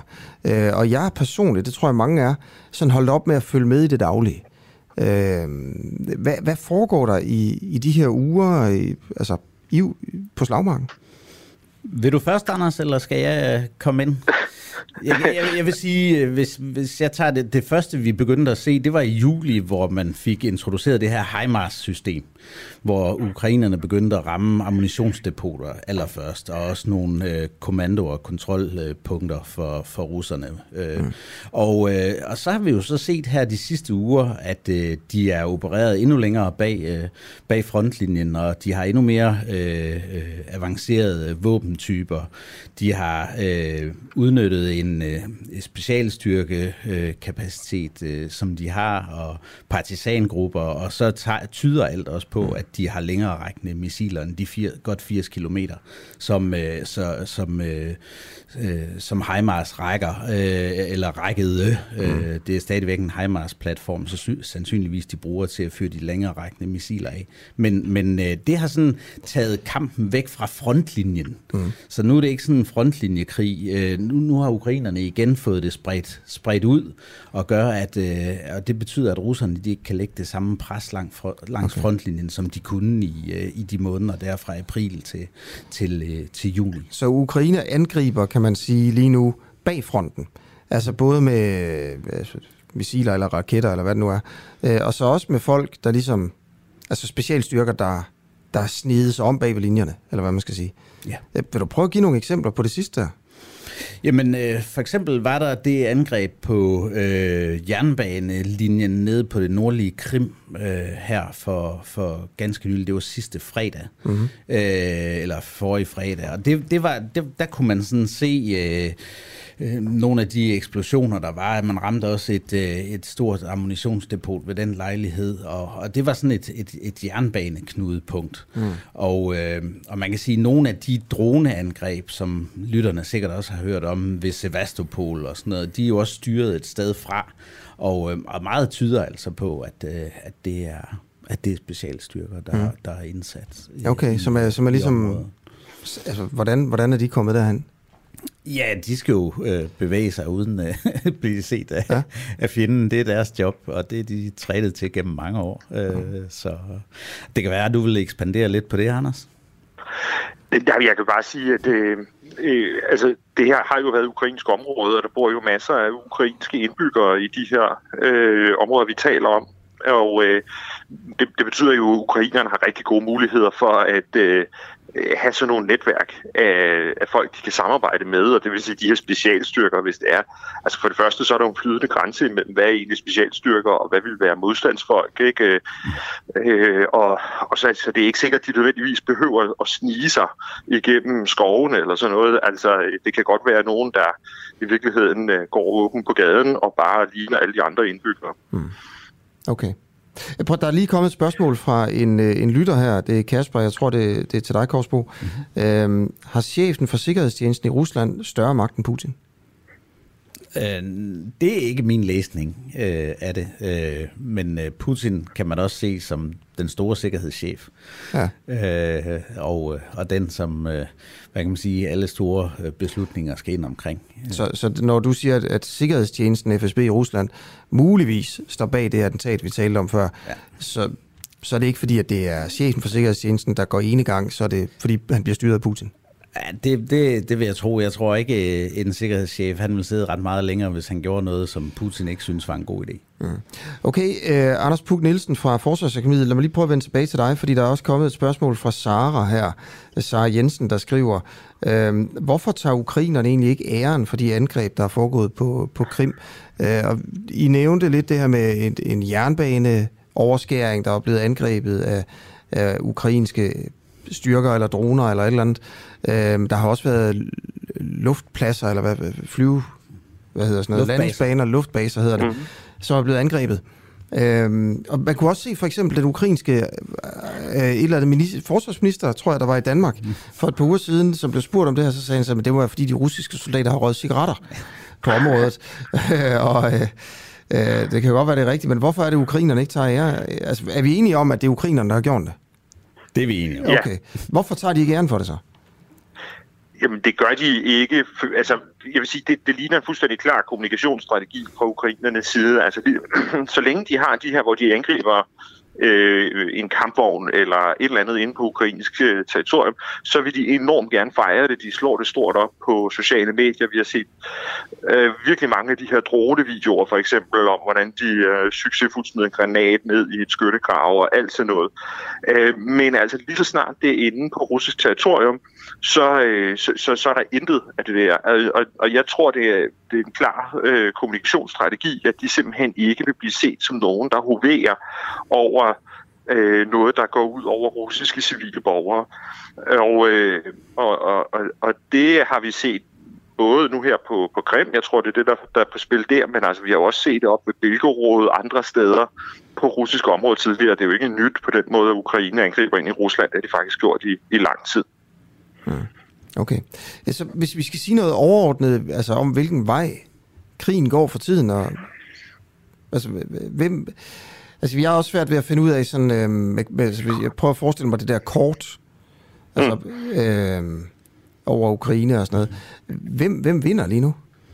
Jamen altså, øh, jeg, jeg synes, at det øh, helt øh, store sådan omkring frontlinje lige i øjeblikket, det foregår omkring den by, der hedder Kherson, som ligger i det sydvestlige øh, del, den sydvestlige del af, af kampzonen, kan man sige. Øh, der er sådan et område, der ligger på vestsiden af, af Dnepperfloden, og Dnepperfloden, det er jo altså sådan en ret rigtig stor flod, der er flere kilometer bred. Og, øh, og der foregår altså de største, de mest interessante kampe, synes jeg lige i øjeblikket, fordi det ligner, at ukrainerne så småt er ved at, øh, at lægge op til at skubbe russerne ud af det der, altså simpelthen skubbe russerne ned i floden, kan man sige. Øhm, øh, og øh, det, det, det er sådan øh, øh, det, det lægger op til, men altså de gør det på en måde, hvor de starter med at gå efter forsyningslinjerne. Øh, Jakob nævner HIMARS her, som de har brugt rigtig godt. Det, det, det bruger øh, de jo til at ramme de russiske forsyningslinjer med, sådan så de soldater, russerne har fremme i frontlinjen, de får simpelthen mangel på ammunition, mangel på brændstof og sådan nogle ting, og de pludselig så kan deres øh, biler ikke køre. Ikke? Og, øh, og, og det, det er ligesom om, vi har, vi har gang i sådan en opslidningsfase lige nu her, men altså der er ligesom varmet op til, at inden for en måned, to måneder måske, jamen så kommer vi til at se en form for offensiv øh, ned i Kherson-området som det første, og så kan man godt forestille sig, at det så bare er Øh, det første skridt, og så bagefter, så kan Ukraine måske lave en ny offensiv et andet sted. Men, øhm, og så må, så må vi jo se, hvor meget de kan, og hvor meget russerne kan stå imod med. Men det er ligesom det, det peger på nu. Øhm, så altså ikke nogen snarlig afslutning af krigen, men måske noget, der godt kunne være et vendepunkt, hvor det lige pludselig går fra, at i stedet for at det er russerne, der erobrer terræn, jamen så, så begynder det måske at være ukrainerne, der skal til at tilbage i terræn. Altså, men kan man komme, komme til at se sådan nogle store sejre? Øh, fra ukrainerne, forstået på den måde. Jeg tænker også, det, sådan, øh, kan I huske 2. verdenskrig, hvor, hvor så, kunne, så kunne styrkerne ved, ved omringe, altså et eller andet 100.000 mand og sådan noget, ikke? lave sådan en kæde på dem og sådan noget. Altså, hvor, hvor det er som om, at der ikke rigtig er de sådan de store øh, ting i den her krig nogle gange, synes jeg. Jamen, det er jo nogenlunde det, som de faktisk har lavet ned omkring her Sonner, som gør, at det er så interessant. Altså det her område øh, på vestsiden af Dnepperfloden, som russerne sidder på, det er i virkeligheden ikke specielt stort. Altså det er sådan noget med en halvanden 100 gange 30 kilometer eller sådan noget af den stil. Og, og russerne er dybt afhængige af at kunne forsyne de her hen over floderne. Og der har ukrainerne altså så ødelagt de tre broer, som russerne var afhængige af for at kunne forsyne deres tropper. Og det synes jeg egentlig godt, man kan sammenligne sådan med en kedel, hvor de har ja, et eller andet sted mellem formentlig mellem 10 og 20.000 soldater, russerne har derovre øh, som, som lige pludselig er i den her meget, meget dårlige situation med ukrainere på tre sider og en, øh, en flod på den fjerde side, hvor broerne er sprængt i stykker. Men, men kunne man forestille sig så, at, at, at altså, det her kan ende med, at ukrainerne omringer sådan 20-30.000 mand, som så må overgive sig? Jamen, det kan man jo godt forestille sig. Altså, øh, det, det, det er i hvert fald ikke... Man, man kan ikke sådan helt afvise, at man vil kunne se meget store øh, antal af, af krigsfanger, for eksempel ud fra, øh, fra sådan en operation omkring her Kherson. Men det er jo, det, det drejer sig altså om, at de forsøger at gøre dem møre først. Fordi for ukrainerne er det meget, meget vigtigt ikke at løbe ind i for store tab. Så de opererer med sådan en stor tålmodighed, øh, og, og nu har de de våben, der ligesom skal til for at føre den her, det Anders kaldte den udmattelseskrig. Og, øh, og, og, og der, hvornår de lige vil begynde at, hvad kan man sige, føre deres offensiv og, og stikke, øh, stikke kniven ind i dem, det, det, det, det er umuligt at sige, for det, det kan vi ikke øh, føle her på, på distancen. Det kommer an på, hvor møre de er, de er ved at blive. Men, øh, men, men det er helt sikkert det, der er intentionen. Og så kan man sige, når russerne så at, at trække de her styrker øh, tilbage over floden, nu, nu er, nu er, er broerne jo, jo destrueret, mere eller mindre i hvert fald, og, mm. øh, og, og og det, det må vi se, øh, fordi det er jo noget, men så det har ukrainerne tidligere i krigen været rigtig dygtige til, når, når russerne var ved at omringe dem i, i forskellige områder. Både op ved Sumi, Sumi og Tjernihiv nordpå, og også ude i Donbass var der nogle situationer. Mm. Og der var ukrainerne rigtig dygtige til at få, få, deres, folk, øh, få deres folk ud af de lommer, der lige, som russerne forsøgte at danne. Og øh, nu må vi se, om, om det lykkes mm. for russerne, fordi de har postet øh, masser af tropper ind i, i det område, Anders han, øh, han taler om, øh, og det er sandsynligvis ikke for at trække dem ud igen. Mm. Så der, der skulle være en mulighed. Om to minutter, der taler vi med øh, Lars Bangert Struve, der er generalsekretær i Landsammenslutningen, om hvorfor der er ankommet 44 amerikanske militærhelikoptere til Esbjerg Havn, og hvad, hvilken rolle Esbjerg Havn skal spille øh, i NATO. Og efter det, øh, der kommer der en mand herinde i studiet, hedder Jesper Larsen, som øh, ikke køber den fortælling, som øh, de fleste laver om det her. Han kalder sig selv for en pro-krim-separatist. Han har rejst meget på... Øh, øh, på Krim.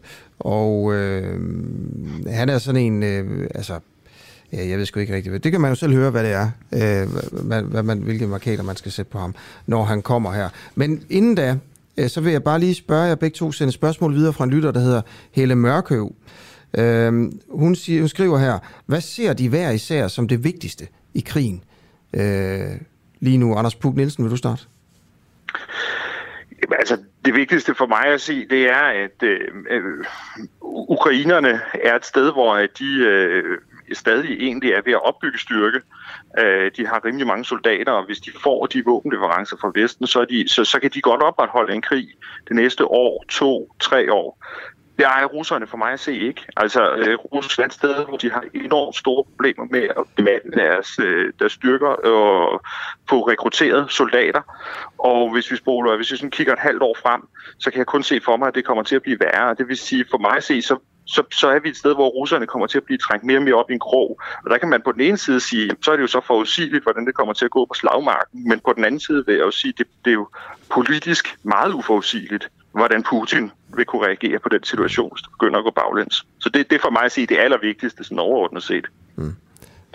Ja, jeg er meget enig. Altså det her øh, med, at den ukrainske øh, kapacitet den går op og op. Øh, vi så senest en øh, stor øh, hjælpepakke fra amerikanerne øh, her i, øh, i torsdags, mm. som også indeholder nogle våben, som er, er meget vigtige i forhold til at kunne gennemføre en offensiv øh, her i, øh, i efteråret. Og, øh, hvad, og, hvad er det for nogle våben? Jamen altså, det er blandt andet øh, de missiltyper, øh, som øh, for eksempel går til at, at ramme øh, øh, hvad kan man sige, russiske radarsystemer og hele deres varslingssystem, sådan mm. så øh, ukrainer bedre kan øh, benytte deres droner og luftvåben og den slags ting. Øh, så så der, er, der er sådan flere komponenter i den, som, øh, som vil sætte øh, ukrainerne i en bedre offensiv øh, mm. position. Og som Anders helt rigtigt siger, det er svært at se, hvor russerne skal få, skal få kapaciteten fra. Som sagt, de mm. rekrutterer øh, straffefanger og, øh, og, og, og, og hvad kan man sige, nogen, der går ind i, i krigen som kanonføde, og deres mm. våben, øh, de kan sende til fronten, bliver, bliver ældre og ældre og knirker mere og mm. mere. Mm. Så det, det, det er svært at se, hvor de skal grave ja. det frem. Og ukrainerne bliver forsynet fra øh, mange vestlige magter med, med super nye våben og sådan noget. Er der nogen, der forsyner russerne, altså der, der ligesom sender våben til Rusland? Ikke i skrivende stund. Øh, der er mange, der, til, der sådan siger, hvad med iranerne? De har ja. også nogle droner. Øh, ja, men, men ja, det, det vil nok være en begrænset kapacitet. Okay. Og hvad gør kineserne? De, de vil holde sig fra det. Det, det, det, det. det tror jeg ikke, de skal blandes ind i. Nej. Nej, jeg vil sige, jeg vil også sige, hvis jeg vil sige det, at vi, altså, vi taler meget om de her iranske droner, men i virkeligheden, så synes jeg mest af alt, det er jo et udtryk for, at den russiske våbenindustri selv er enormt presset, at de ikke selv kan, kan, kan levere de her droner, fordi det burde russerne med den teknologiske viden og sådan noget, de har, så burde de egentlig selv være i stand til at producere de her droner, men det er de til synligheden ikke. Så, så man kan ligesom læse den der dronehandel på, på flere måder. Mm. Okay, Anders Pug Nielsen, tusind tak, fordi du vil være med her til at fortælle lidt om, hvordan det går på slagmarken. Velkommen. Ja, klokken er tre minutter i øh, halv ni. Du lytter til Den øh, Uafhængige, hvor vi har fuld fokus på, øh, på, på situationen i Ukraine. Øh, som, det er ikke fordi, den går under radaren overhovedet, altså der er mange, der taler om det. Men i forhold til, hvad der skete, for, øh, for hvor, der, hvor meget vi snakkede om det i starten, altså, så kan man godt sige, at, øh, at det gør, selvom der er øh, nye markante ting, der sker øh, for tiden, især på, øh, på slagmarken. Øh, men der sker også ting og sager i, i NATO for eksempel, og, og i Danmark på grund af krigen, som har dønninger øh, mange forskellige steder uden for øh, Ukraine og, og Rusland. Øh, bliver Esbjerg Havn for eksempel et strategisk knudepunkt for NATO? Esbjerg Havn øh, skal udbygges for at være et NATO-knudepunkt her. Der er allerede ankommet 44 amerikanske militærhelikoptere med fragtskib fra USA til havnen. Lars Bangert Struve, du er generalsekretær hos øh, Atlant, Atlant sammenslutningen. Øh, hvad er det, der foregår øh, ved, Esbjerg, ved Esbjerg Havn? Det kommer jeg til at spørge lige om om to minutter, men øh, han skal være på nu. Lars Bangert Struve, godmorgen. Godmorgen, Lars Bangert Struve. Godmorgen. Godmorgen. Du hørte ikke mit oplæg her, men vi har lige sat dig ind i systemet. Øh, der yes. er kommet en masse amerikanske militærhelikopter til, øh, til Esbjerg Havn. Øh, hvorfor det? Jamen, øh, man træner lige for tiden, hvordan kan øh, amerikanske styrker komme deres øh, allierede i Europa til undsætning. Så der er lige ankommet et, øh, et stort amerikansk øh, transportskib med 44 helikopter og 2.000 køretøjer og, og andet øh, udstyr. Øh, så det er, en, det er en meget stor øh, operation med, med det enkelte skib, som man lige nu træner. Og det er jo øh, Ukrainekrigen, der har gjort, at man øh, er i gang med at, øh, at se anderledes på, på, på sikkerhedspolitik, og i den forbindelse så tænker man på, hvordan kan vi få forstærkninger fra USA, og jo nok også fra Kanada og Storbritannien, ind i Europa, og der kommer Esbjerg Havn til at være fokuspunktet for undsættelse af os, om jeg så må sige, i, øh, i det, man kalder for den nordøstlige flanke i, øh, i, USA, øh, i, i NATO-sammenhæng. Okay. Øh, vil det gøre øh, altså, truslen mod Danmark større? Øh, nej, den, den, den er stor i forvejen, om jeg så må sige. Øh, så, så det her, det ændrer det ikke. Det er noget, som russerne gik ud fra, at, at man vil gøre. Øh, det har været en del af planerne også under den kolde krig, øh, altså for, for 40 år siden. Så, så det har været en del af, af billedet. Nu gør man det, nu, nu gennemfører man bare øvelserne mere metodisk. Øh, man, man, man prøver at se, hvordan kan det, kan det lade sig gøre. Altså et, et skib med, med så meget materiel, så mange mennesker, hvordan kan man sikre Esbjerg, øh, hvordan kan man sikre skibet. Øh, så, så det ændrer altså ikke på truslerne imod Danmark, men det, det viser til gengæld, øh, om, om vi kan eller ej i NATO. Ja, okay. Lars Bakker tak fordi at øh, du øh, holdt ind til siden. Det kan man jo godt Jamen, høre. Det var så, ja, jeg beklager meget, men sådan er det. Det gør ikke noget. Hvor holder du hen? Man kan høre blinklyset ja. blinker nemlig. Jamen, jeg, er, jeg er, er på vej ind til et møde inde i Indre By, så øh, trafikken er, er i, i København, så trafikken er fuldstændig håbløs, men, øh, men sådan er det jo. Okay, tak fordi du vil være med. Øhm, det var så lidt. Jakob Korsbo, lad mig prøve at spørge dig, om, øh, om, om du ser nogle perspektiver i det her med, at Esbjerg Havn lige pludselig skal være sådan et øh, NATO-knudepunkt. Ja, altså det, øh, det gør jo, hvad kan man sige, noget, noget, noget godt for Danmark i forhold til vores NATO-engagement. Mm. Øh, fordi øh, man kan sige, der er jo meget, og det har lytterne sikkert også hørt om, de her 2 procent, og hvor mange år, år går der før Danmark er op på 2 procent mm. af, af BNP, og hvad gør de andre lande? Altså vi skal give flere og, og penge til militæret, for det har vi egentlig lovet NATO at gøre. det har vi egentlig lovet øh, for, for mange år siden, og, øh, og, og nu, er det, nu er det blevet akut, øh, tror jeg, de fleste kan, øh, kan blive enige om. Øh, og der kan man sige, der er det her jo noget, som, som vi kan byde ind med, øh, og, øh, og der er jo også sket det, øh, som de fleste har hørt om, med at NATO og, og bliver udvidet med Sverige og, og, og Finland. Og der kan man sige, i forhold til hele situationen i Østersøen og sikkerheden i Baltikum, som, som vi jo også er en, en del af kvæg vores NATO-medlemskab, jamen altså, så, så uh, spiller Esbjerg ind, og, og Danmarks position i, uh, som, som opmarsland i, i forhold til, hvis der skulle uh, ske, ske spændinger i, i Baltikum mm. eller Østersøområdet. Okay, kan man forestille sig, at vi får, øh, hvad kan man sige, lov til ikke at betale så meget øh, i, du siger man NATO-medlemskab, det er det jo ikke, men altså til militæret som et, som et NATO-bidrag, øh, de der 2%, så kan vi nøjes med et eller andet øh, 1,5 eller øh, 1,8 eller sådan noget, fordi at vi laver det der med Esbjerg. Nej, der gives ikke uh, discount, men, uh, men man kan sige, debatten er jo meget om, om hvor, hvorfor er det øh, så mange år ude i fremtiden, før vi når op på de 2 procent. Mm. Øh, og, øh, og det er der altså en hel del lande, der, der, der gør hurtigere end os. Og, og så kan man sige, så, så kan det her jo være det, jeg vil kalde en formidlende om, omstændighed. Mm. Lad os prøve at tage, øh, der er flere spørgsmål fra, fra lyttere til dig her, Jacob Gårdsbo. Og øh, du er jo ekspert i altså både Ukraine og, og Rusland og, og selve krigen, ikke? Kan man ikke godt sige det? Sådan lidt. Sådan lidt. øhm, så, så vi hører alt, hvad du har at sige. Ikke? Og så vil jeg også bare huske på, at hvis vi har lært noget af den her krig, vi har lært mange ting, så er det også blandt andet, at man ikke kan stole på sådan en som dig og, og Anders Bug Nielsen og alle, alle jeres forudsigelser. Ikke? Altså, for jeg kan da huske den første dag og den anden dag efter invasionen, øhm, hvad, når vi spurgte os journalister, hvad vil der ske? 100 procent, altså, at russerne vinder det, det er bare et spørgsmål om, om de vinder i næste uge eller om tre uger.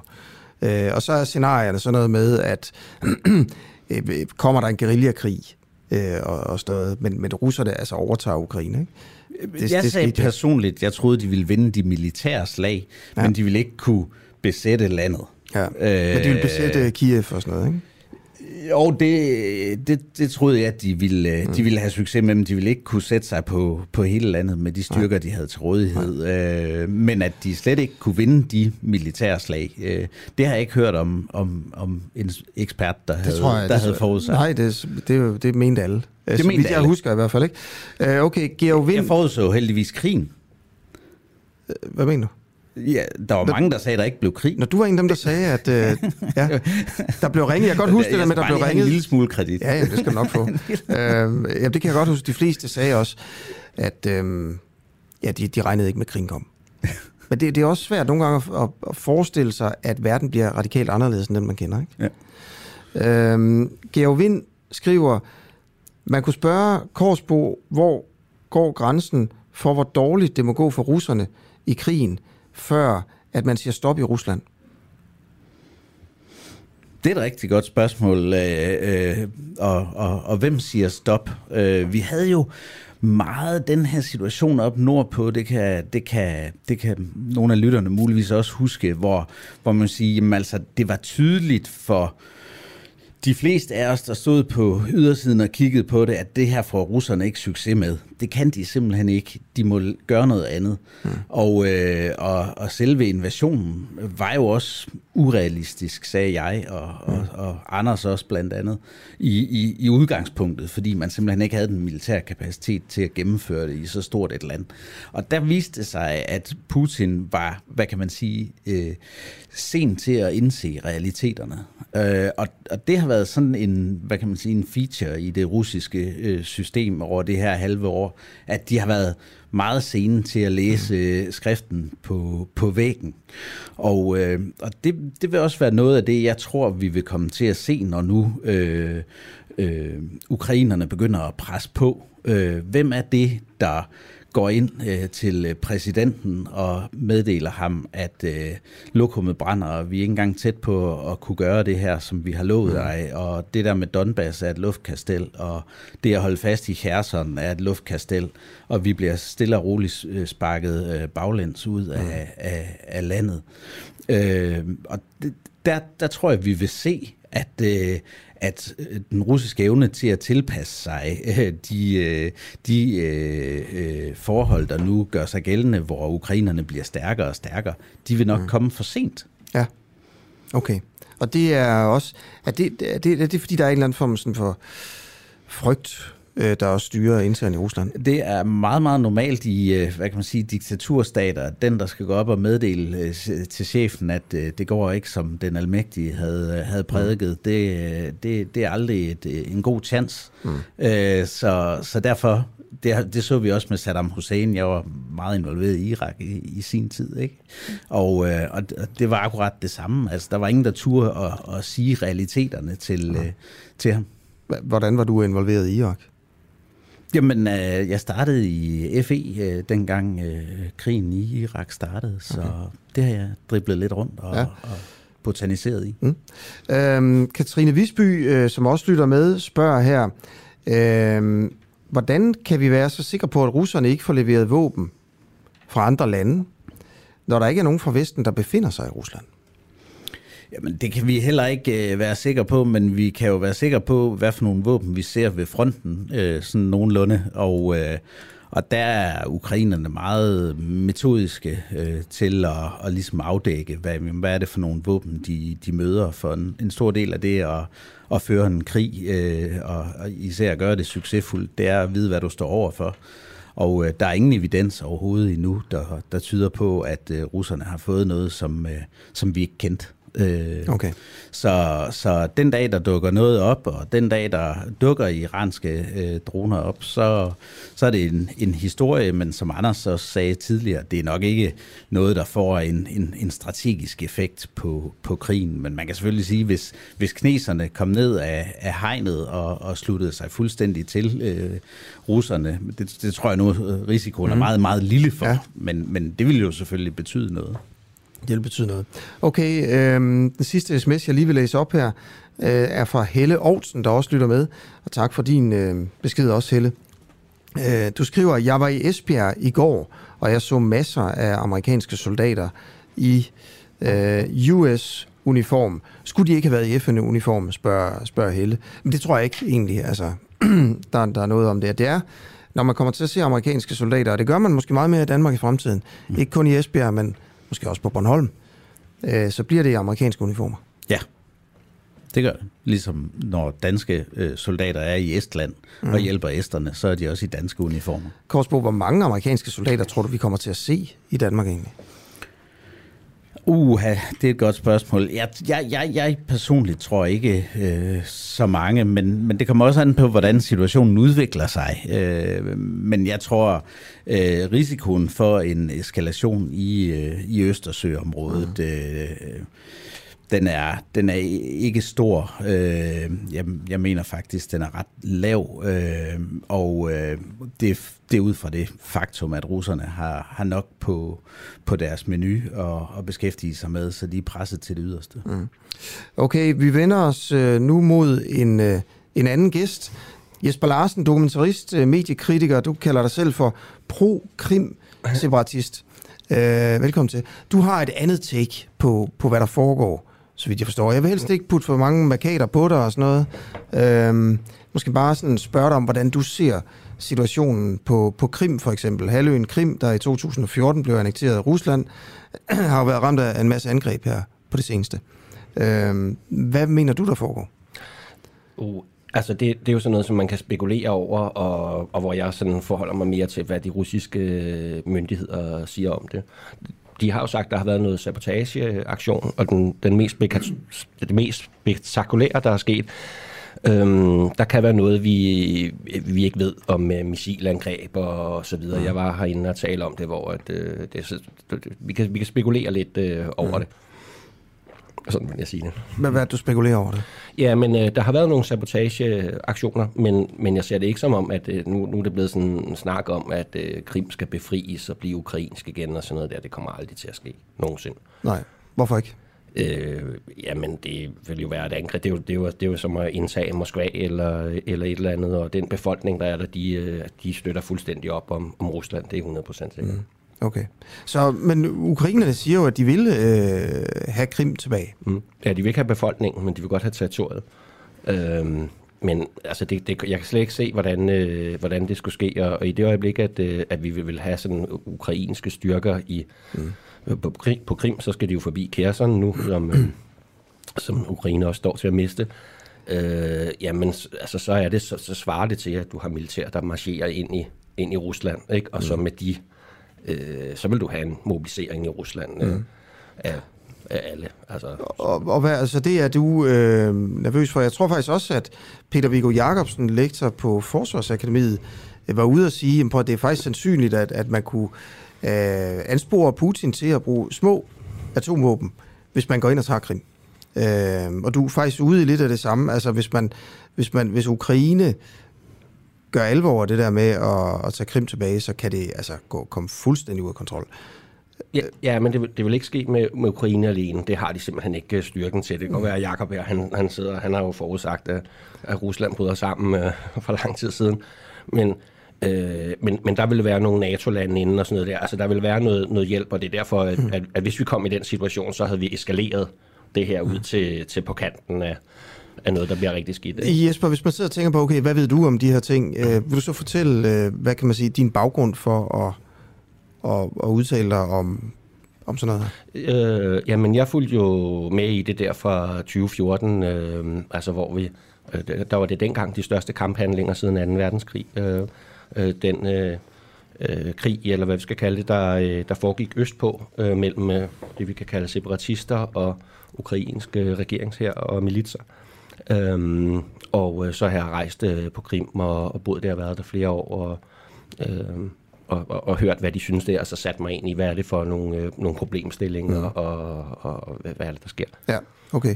Øh, og kan man sige noget om, hvor du står henne? Altså her, holder du med Ukraine for eksempel? Nej, nej det kan man ikke sige. Altså, nu er det jo også sådan landet, men jeg, jeg holder jo med befolkningen, vil jeg sige. Og det har jo så været derfor, at jeg har kaldt mig selv sådan separatist, fordi befolkningen i øst øh, Donbass-området. Øh, de vil gerne være fri for Kiev, hvor at, øh, sige, befolkningen på Krim, de stemte sig jo, det er det, du kalder en annektering, men de mm. stemte sig jo tilbage til Rusland i 2014 i marts. Jakob Korsbo, du markerede lige før. Jo, men, men det er jo bare for at sige, at øh, det der jo er helt centralt omkring øh, øh, Krim, øh, der er nogle specielle forhold, der gør sig gældende, også i forhold til det der med, hvordan det kom på at blive en del af ukrainsk øh, territorium. Øh, det der jo så er i det, det er, at øh, det er anerkendt som ukrainsk territorium i FN-pakten. Og øh, nu ved jeg godt, at, øh, at der er i hvert fald øh, et land i verden, der er nok også nogle flere, der er, der er ret ligeglade med FN-pakten. Men mm. det, er, det er Rusland. Og, øh, og, og der må vi jo så sige, at hele det her spørgsmål om, om Krim, det er nok det, der bliver sværest at, at, at løse. Øh, det er jeg for så vidt enig i, fordi det er øh, en speciel historik, øh, der er omkring det. Men man skal også huske, at den folkeafstemning, der blev afholdt af russerne, efter de havde besat Krim, øh, var, var udført på, på en ret speciel måde. Øh, og, og det er jo ikke det er jo ikke en, en, en legitim måde at gennemføre en, øh, en folkeafstemning på. Så det, det skal vi bare lige huske. Der er en hel masse øh, specielle forhold omkring det her. Øh, vi kan altid øh, øh diskutere risikoen for øh, anvendelse af, af taktiske atomvåben. Øh, der er meget uenig i, i øh, Per Vigos øh, analyser. øh, ja, det er jeg, men okay. øh, det, det kan vi lige tage op øh, senere. Jamen lad os prøve at gøre det. øh, ganske kort, altså hvor ser du, øh, Jesper Larsen, øh, at det her ender? Uh, altså, det ender med en russisk militær sejr på, på slagmarken. Øh, og, øh, og vi er i den situation, ligesom med 2. verdenskrig, så kunne man godt forudse, hvad resultatet ville blive øh, nogle år for inden den sluttede. Og Rusland vinder på slagmarken. Hvorfor? Jamen, fordi de bare er overlegne, og det er en professionel her, der kan tilpasse sig, og øh, altså, de er ikke brudt sammen, og det man skal tænke på, det de gør nu, Jakob han vil sige sådan noget med, at det går meget, meget langsomt i øst, men, øh, men det er jo øh, verdens bedste forsvarsværk, som, øh, som de nedkæmper. Jeg tror ikke, der har været noget stærkere i historien. Øh, det er jo NATO-lande, de kæmper imod NATO-forsyning og NATO-ammunition. Mm. Øh, men, så derfor går det langsomt. Men ikke desto mindre, så ender det sådan. Okay, du tror, det kommer til at altså, lære lige så stille. De lærer jo langsomt russerne, hører vi her fra eksperterne. Men lige så stille kommer de ligesom i gear. Ja, der, der var det her med de her HIMARS-systemer, der ligesom supervåben, der skulle vende krigen Mm. og, og sådan, ikke? Og, og så vidt jeg ved, så den seneste status, det er, at halvdelen af dem, der er leveret, øh, de er ødelagt, og at russerne, det er jo sådan et rygte, øh, at russerne rent faktisk har købt et fu- fuldstændig komplet HIMARS-system. Mm. Øhm, og så mangler der ammunition til de her HIMARS, øh, altså de kan ikke lave flere. Så, øh, så alle de her ting, man hiver op af hatten, de kommer ikke til at ændre noget. Hvor får du dine oplysninger fra, Jesper Larsen? Oh, sådan alle mulige steder. Øh, analyser. Der er nogen, der sætter sig ned og, og analyserer det her. Jeg sidder ikke og, og følger med i de enkelte troppebevægelser, mm. eller Det, det, det kigger jeg så på andre, der, der gør, og deres vurderinger, og så siger om, sådan, om holder det stik. Okay. Og, og, Jakob Korsbo, hvor, hvad tænker du om den militære analyse, vi hører her? Ja, jeg tænker, man skal passe ret meget på med ikke at følge med på russiske øh, telegramkanaler øh, og hvad de siger. Øh, der er overhovedet ingen evidens for, at øh, der er skudt øh, HIMARS-systemer i stykker. Vi kan se, at de virker. Vi kan se, at de bliver brugt dagligt. Øh, vi kan se de her, øh, øh, som britterne, øh, de tilsvarende systemer, som britterne har leveret, og som tyskerne har leveret, de bliver brugt dagligt. Vi ved, hvad for nogen, der går i stykker. Vi ved, hvad der ikke går i stykker. Så jeg vil sige det sådan, jeg tror, man skal passe meget på ikke at, at, at hoppe på de her øh, russiske øh, øh, propagandakanaler. Okay. Øh, og det, det kan man ikke lave analyse på bare. Tak fordi at du vil komme ind, Jesper Larsen. Også tak fordi du vil ligesom tage debatten et lille smule et andet sted hen. Mm. Øh, og vi hører fra, øh, fra dig også og, og, og din stemme. Mm. Øhm, så tak for det. Og så vil jeg, Jacob Korsbo, bare lige blive, bede dig om at, at blive de sidste 10 minutter. Yes. Ikke? Fordi jeg vil gerne snakke om to ting med dig. Et, Øh, det vi lige var inde på her. Kunne vi risikere, at det her bliver til en atomkrig? Hvis ukrainerne bare fortsætter fremad, og også prøver at indtage Krimhaløen. Og grunden til, at jeg spørger, det er jo fordi, at Peter Viggo Jacobsen fra Forsvarsakademiet øh, var ude at sige, at øh, han godt kunne forestille sig, at Putin ville bruge små takt, altså taktiske atomvåben. Det betyder bare, fandt jeg ud af, små atomvåben. Mm. Øhm, fordi at det med altså, ligesom at angribe Krim, det var nærmest ligesom altså, at prøve at voldtage hans datter eller et eller andet. Altså det var fuldstændig no-go. Så, så vil han hellere starte en atomkrig, end at lade det ske. Mm-hmm. Tror du på det? Øh, det vil jeg sige, man kan ikke afskrive øh, risikoen fuldstændig. Så det jeg siger, det er ikke, at risikoen den er nul. Men den er meget, meget lille. Hvorfor?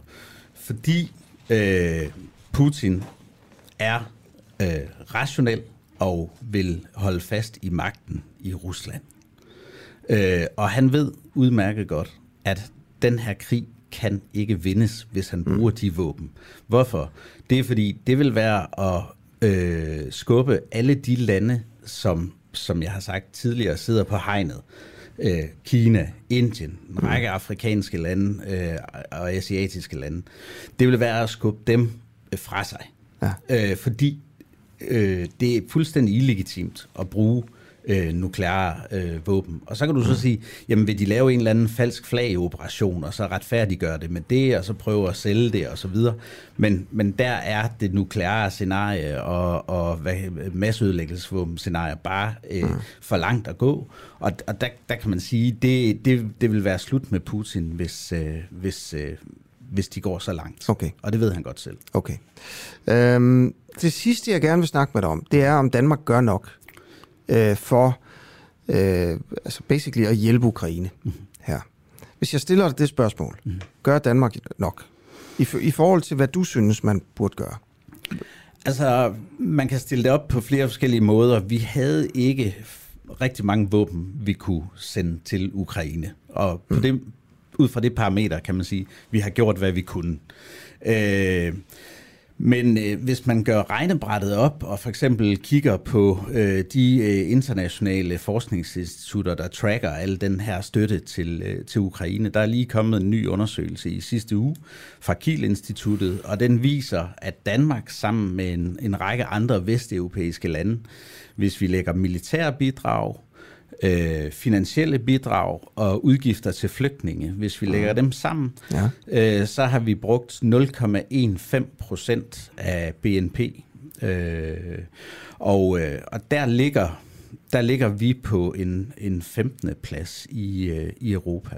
Og øh, der kan man sige, hvis vi kigger på øh, de baltiske lande, Polen, øh, så øh, ligger de jo op øh, i et helt andet sted, end, øh, end vi gør. Øh, vi kan sige, at amerikanerne ligger også højere øh, per, per, øh, i forhold til deres BNP per indbygger. Mm. Øh, Øh, så der er taget højde for, hvor, hvor... Nordmændene ligger meget højere, end ja. vi gør. Øh, og jeg vil sige det sådan, hvis man prøver at smage på 0,15 procent, så, så synes jeg ikke, det lugter meget, fordi Ukraines sikkerhed og det, der kommer mm. til at ske i den her krig, det er afgørende for hele Europas sikkerhed.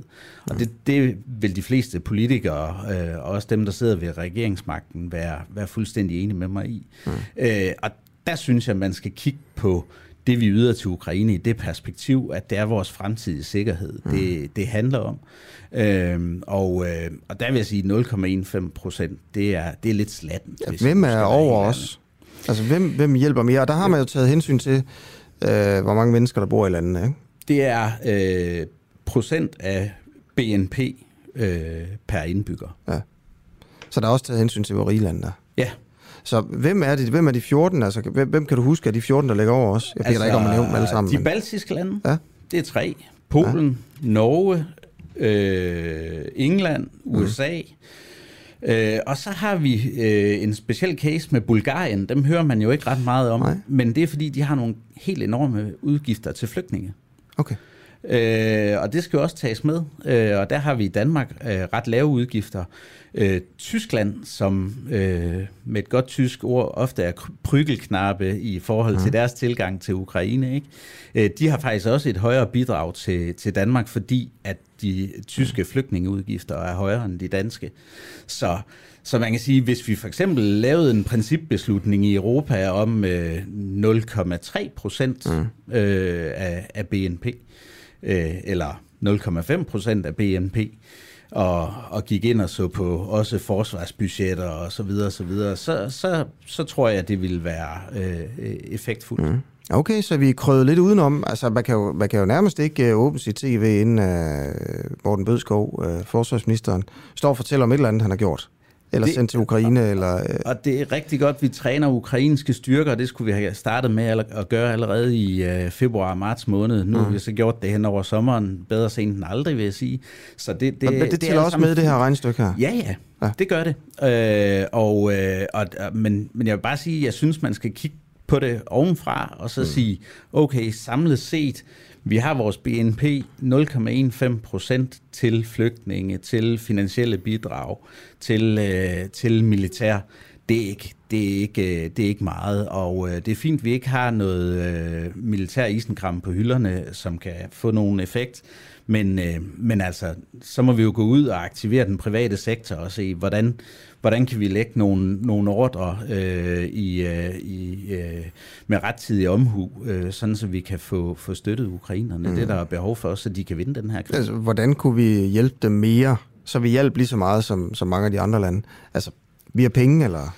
Jamen altså for eksempel øh, ved at, at se på de her militære ordre også øh, blandt andet, mm. øh, og, og, og krigen skal jo vindes ved, at ukrainerne kan føre en, øh, en krig i det 21. århundrede mm. og ikke øh, 19.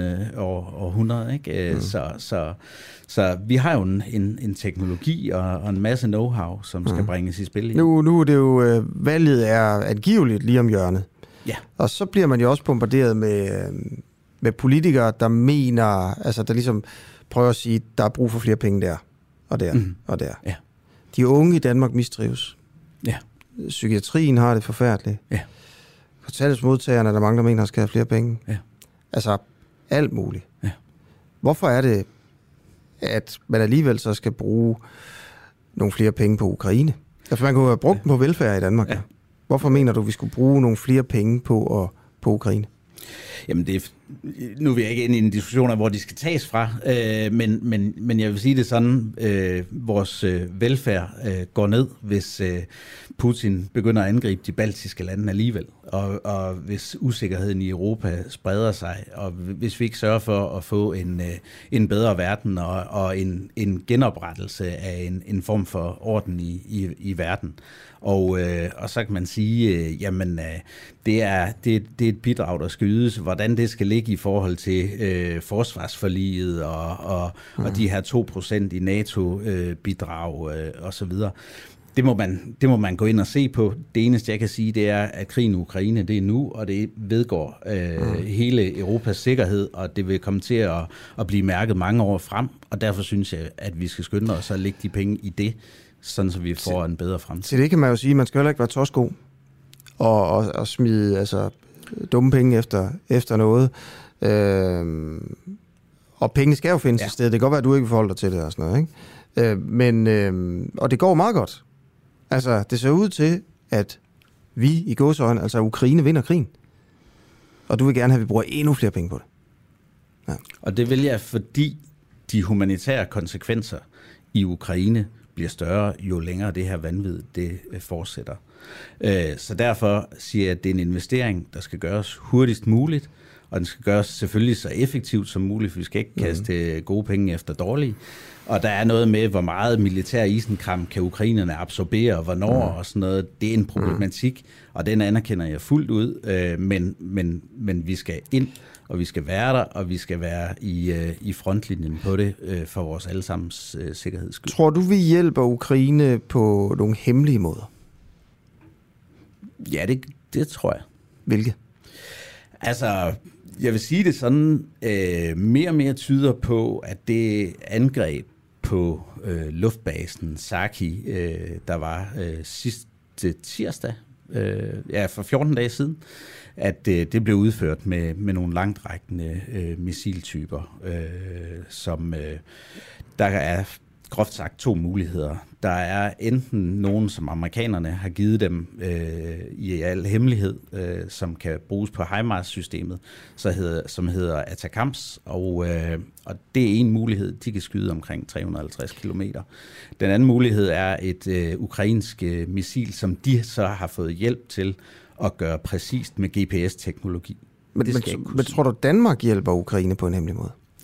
Jamen altså, vi har jo ikke offentliggjort, hvad det er, vi, øh, vi støtter med, øh, kun i meget begrænset omfang i hvert fald. Øh, så det, der, der må vi jo have lagt nogle militære bidrag, som, øh, som vi ikke vil have, have frem i, i dagslys. Okay. Og øh, det, kan, det kan give god mening. Og, og, Men hvordan kan de så regne det ud, øh, om hvor meget vi støtter nede i Kiel? Jamen det er jo på så den undersøgelse, ud fra de, ud fra de uh, tal, som regeringen opgør. Uh, og der er... Så det kan være, at vi hjælper endnu mere end, end det, vi ved, end det, der er officielt. Nej, øh, fordi de opgiver... Øh, de opgiver tallene, men tallene, de siger bare ikke, hvad de bruger penge på. Ja, okay. præcis. Og, og der kan man sige, at de fleste af de amerikanske bidrag er øh, offentligt kendt med, hvad for nogle typer de de giver, men der, der er også noget, der tyder på, at der kommer ting ind, som ikke øh, er offentliggjort. Nu, nu er der 30 sekunder tilbage. Ja. Du har tidligere været i Forsvarets efterretningstjeneste. Øh, det er du ikke længere, men du kender det selvfølgelig. Mm. Tror du, at øh, Forsvarets efterretningstjeneste øh, eller militæret opererer inde i Kiev? Eller inde i Ukraine, det danske militær? Jamen altså, øh, opgaven er jo at finde ud af, hvad der foregår, og øh, for at, gøre det, så skal man være på jorden. Øh, så, så tror du, at Forsvarets efterretningstjeneste er i øh, Ukraine? Det vil jeg antage. Er det rigtigt? Det synes jeg som, øh, som øh, skatteborger, at vi bør, vi bør forlange, for vi skal jo vide, hvad der, hvad der foregår. Klokken er ni. Tak fordi du lyttede med.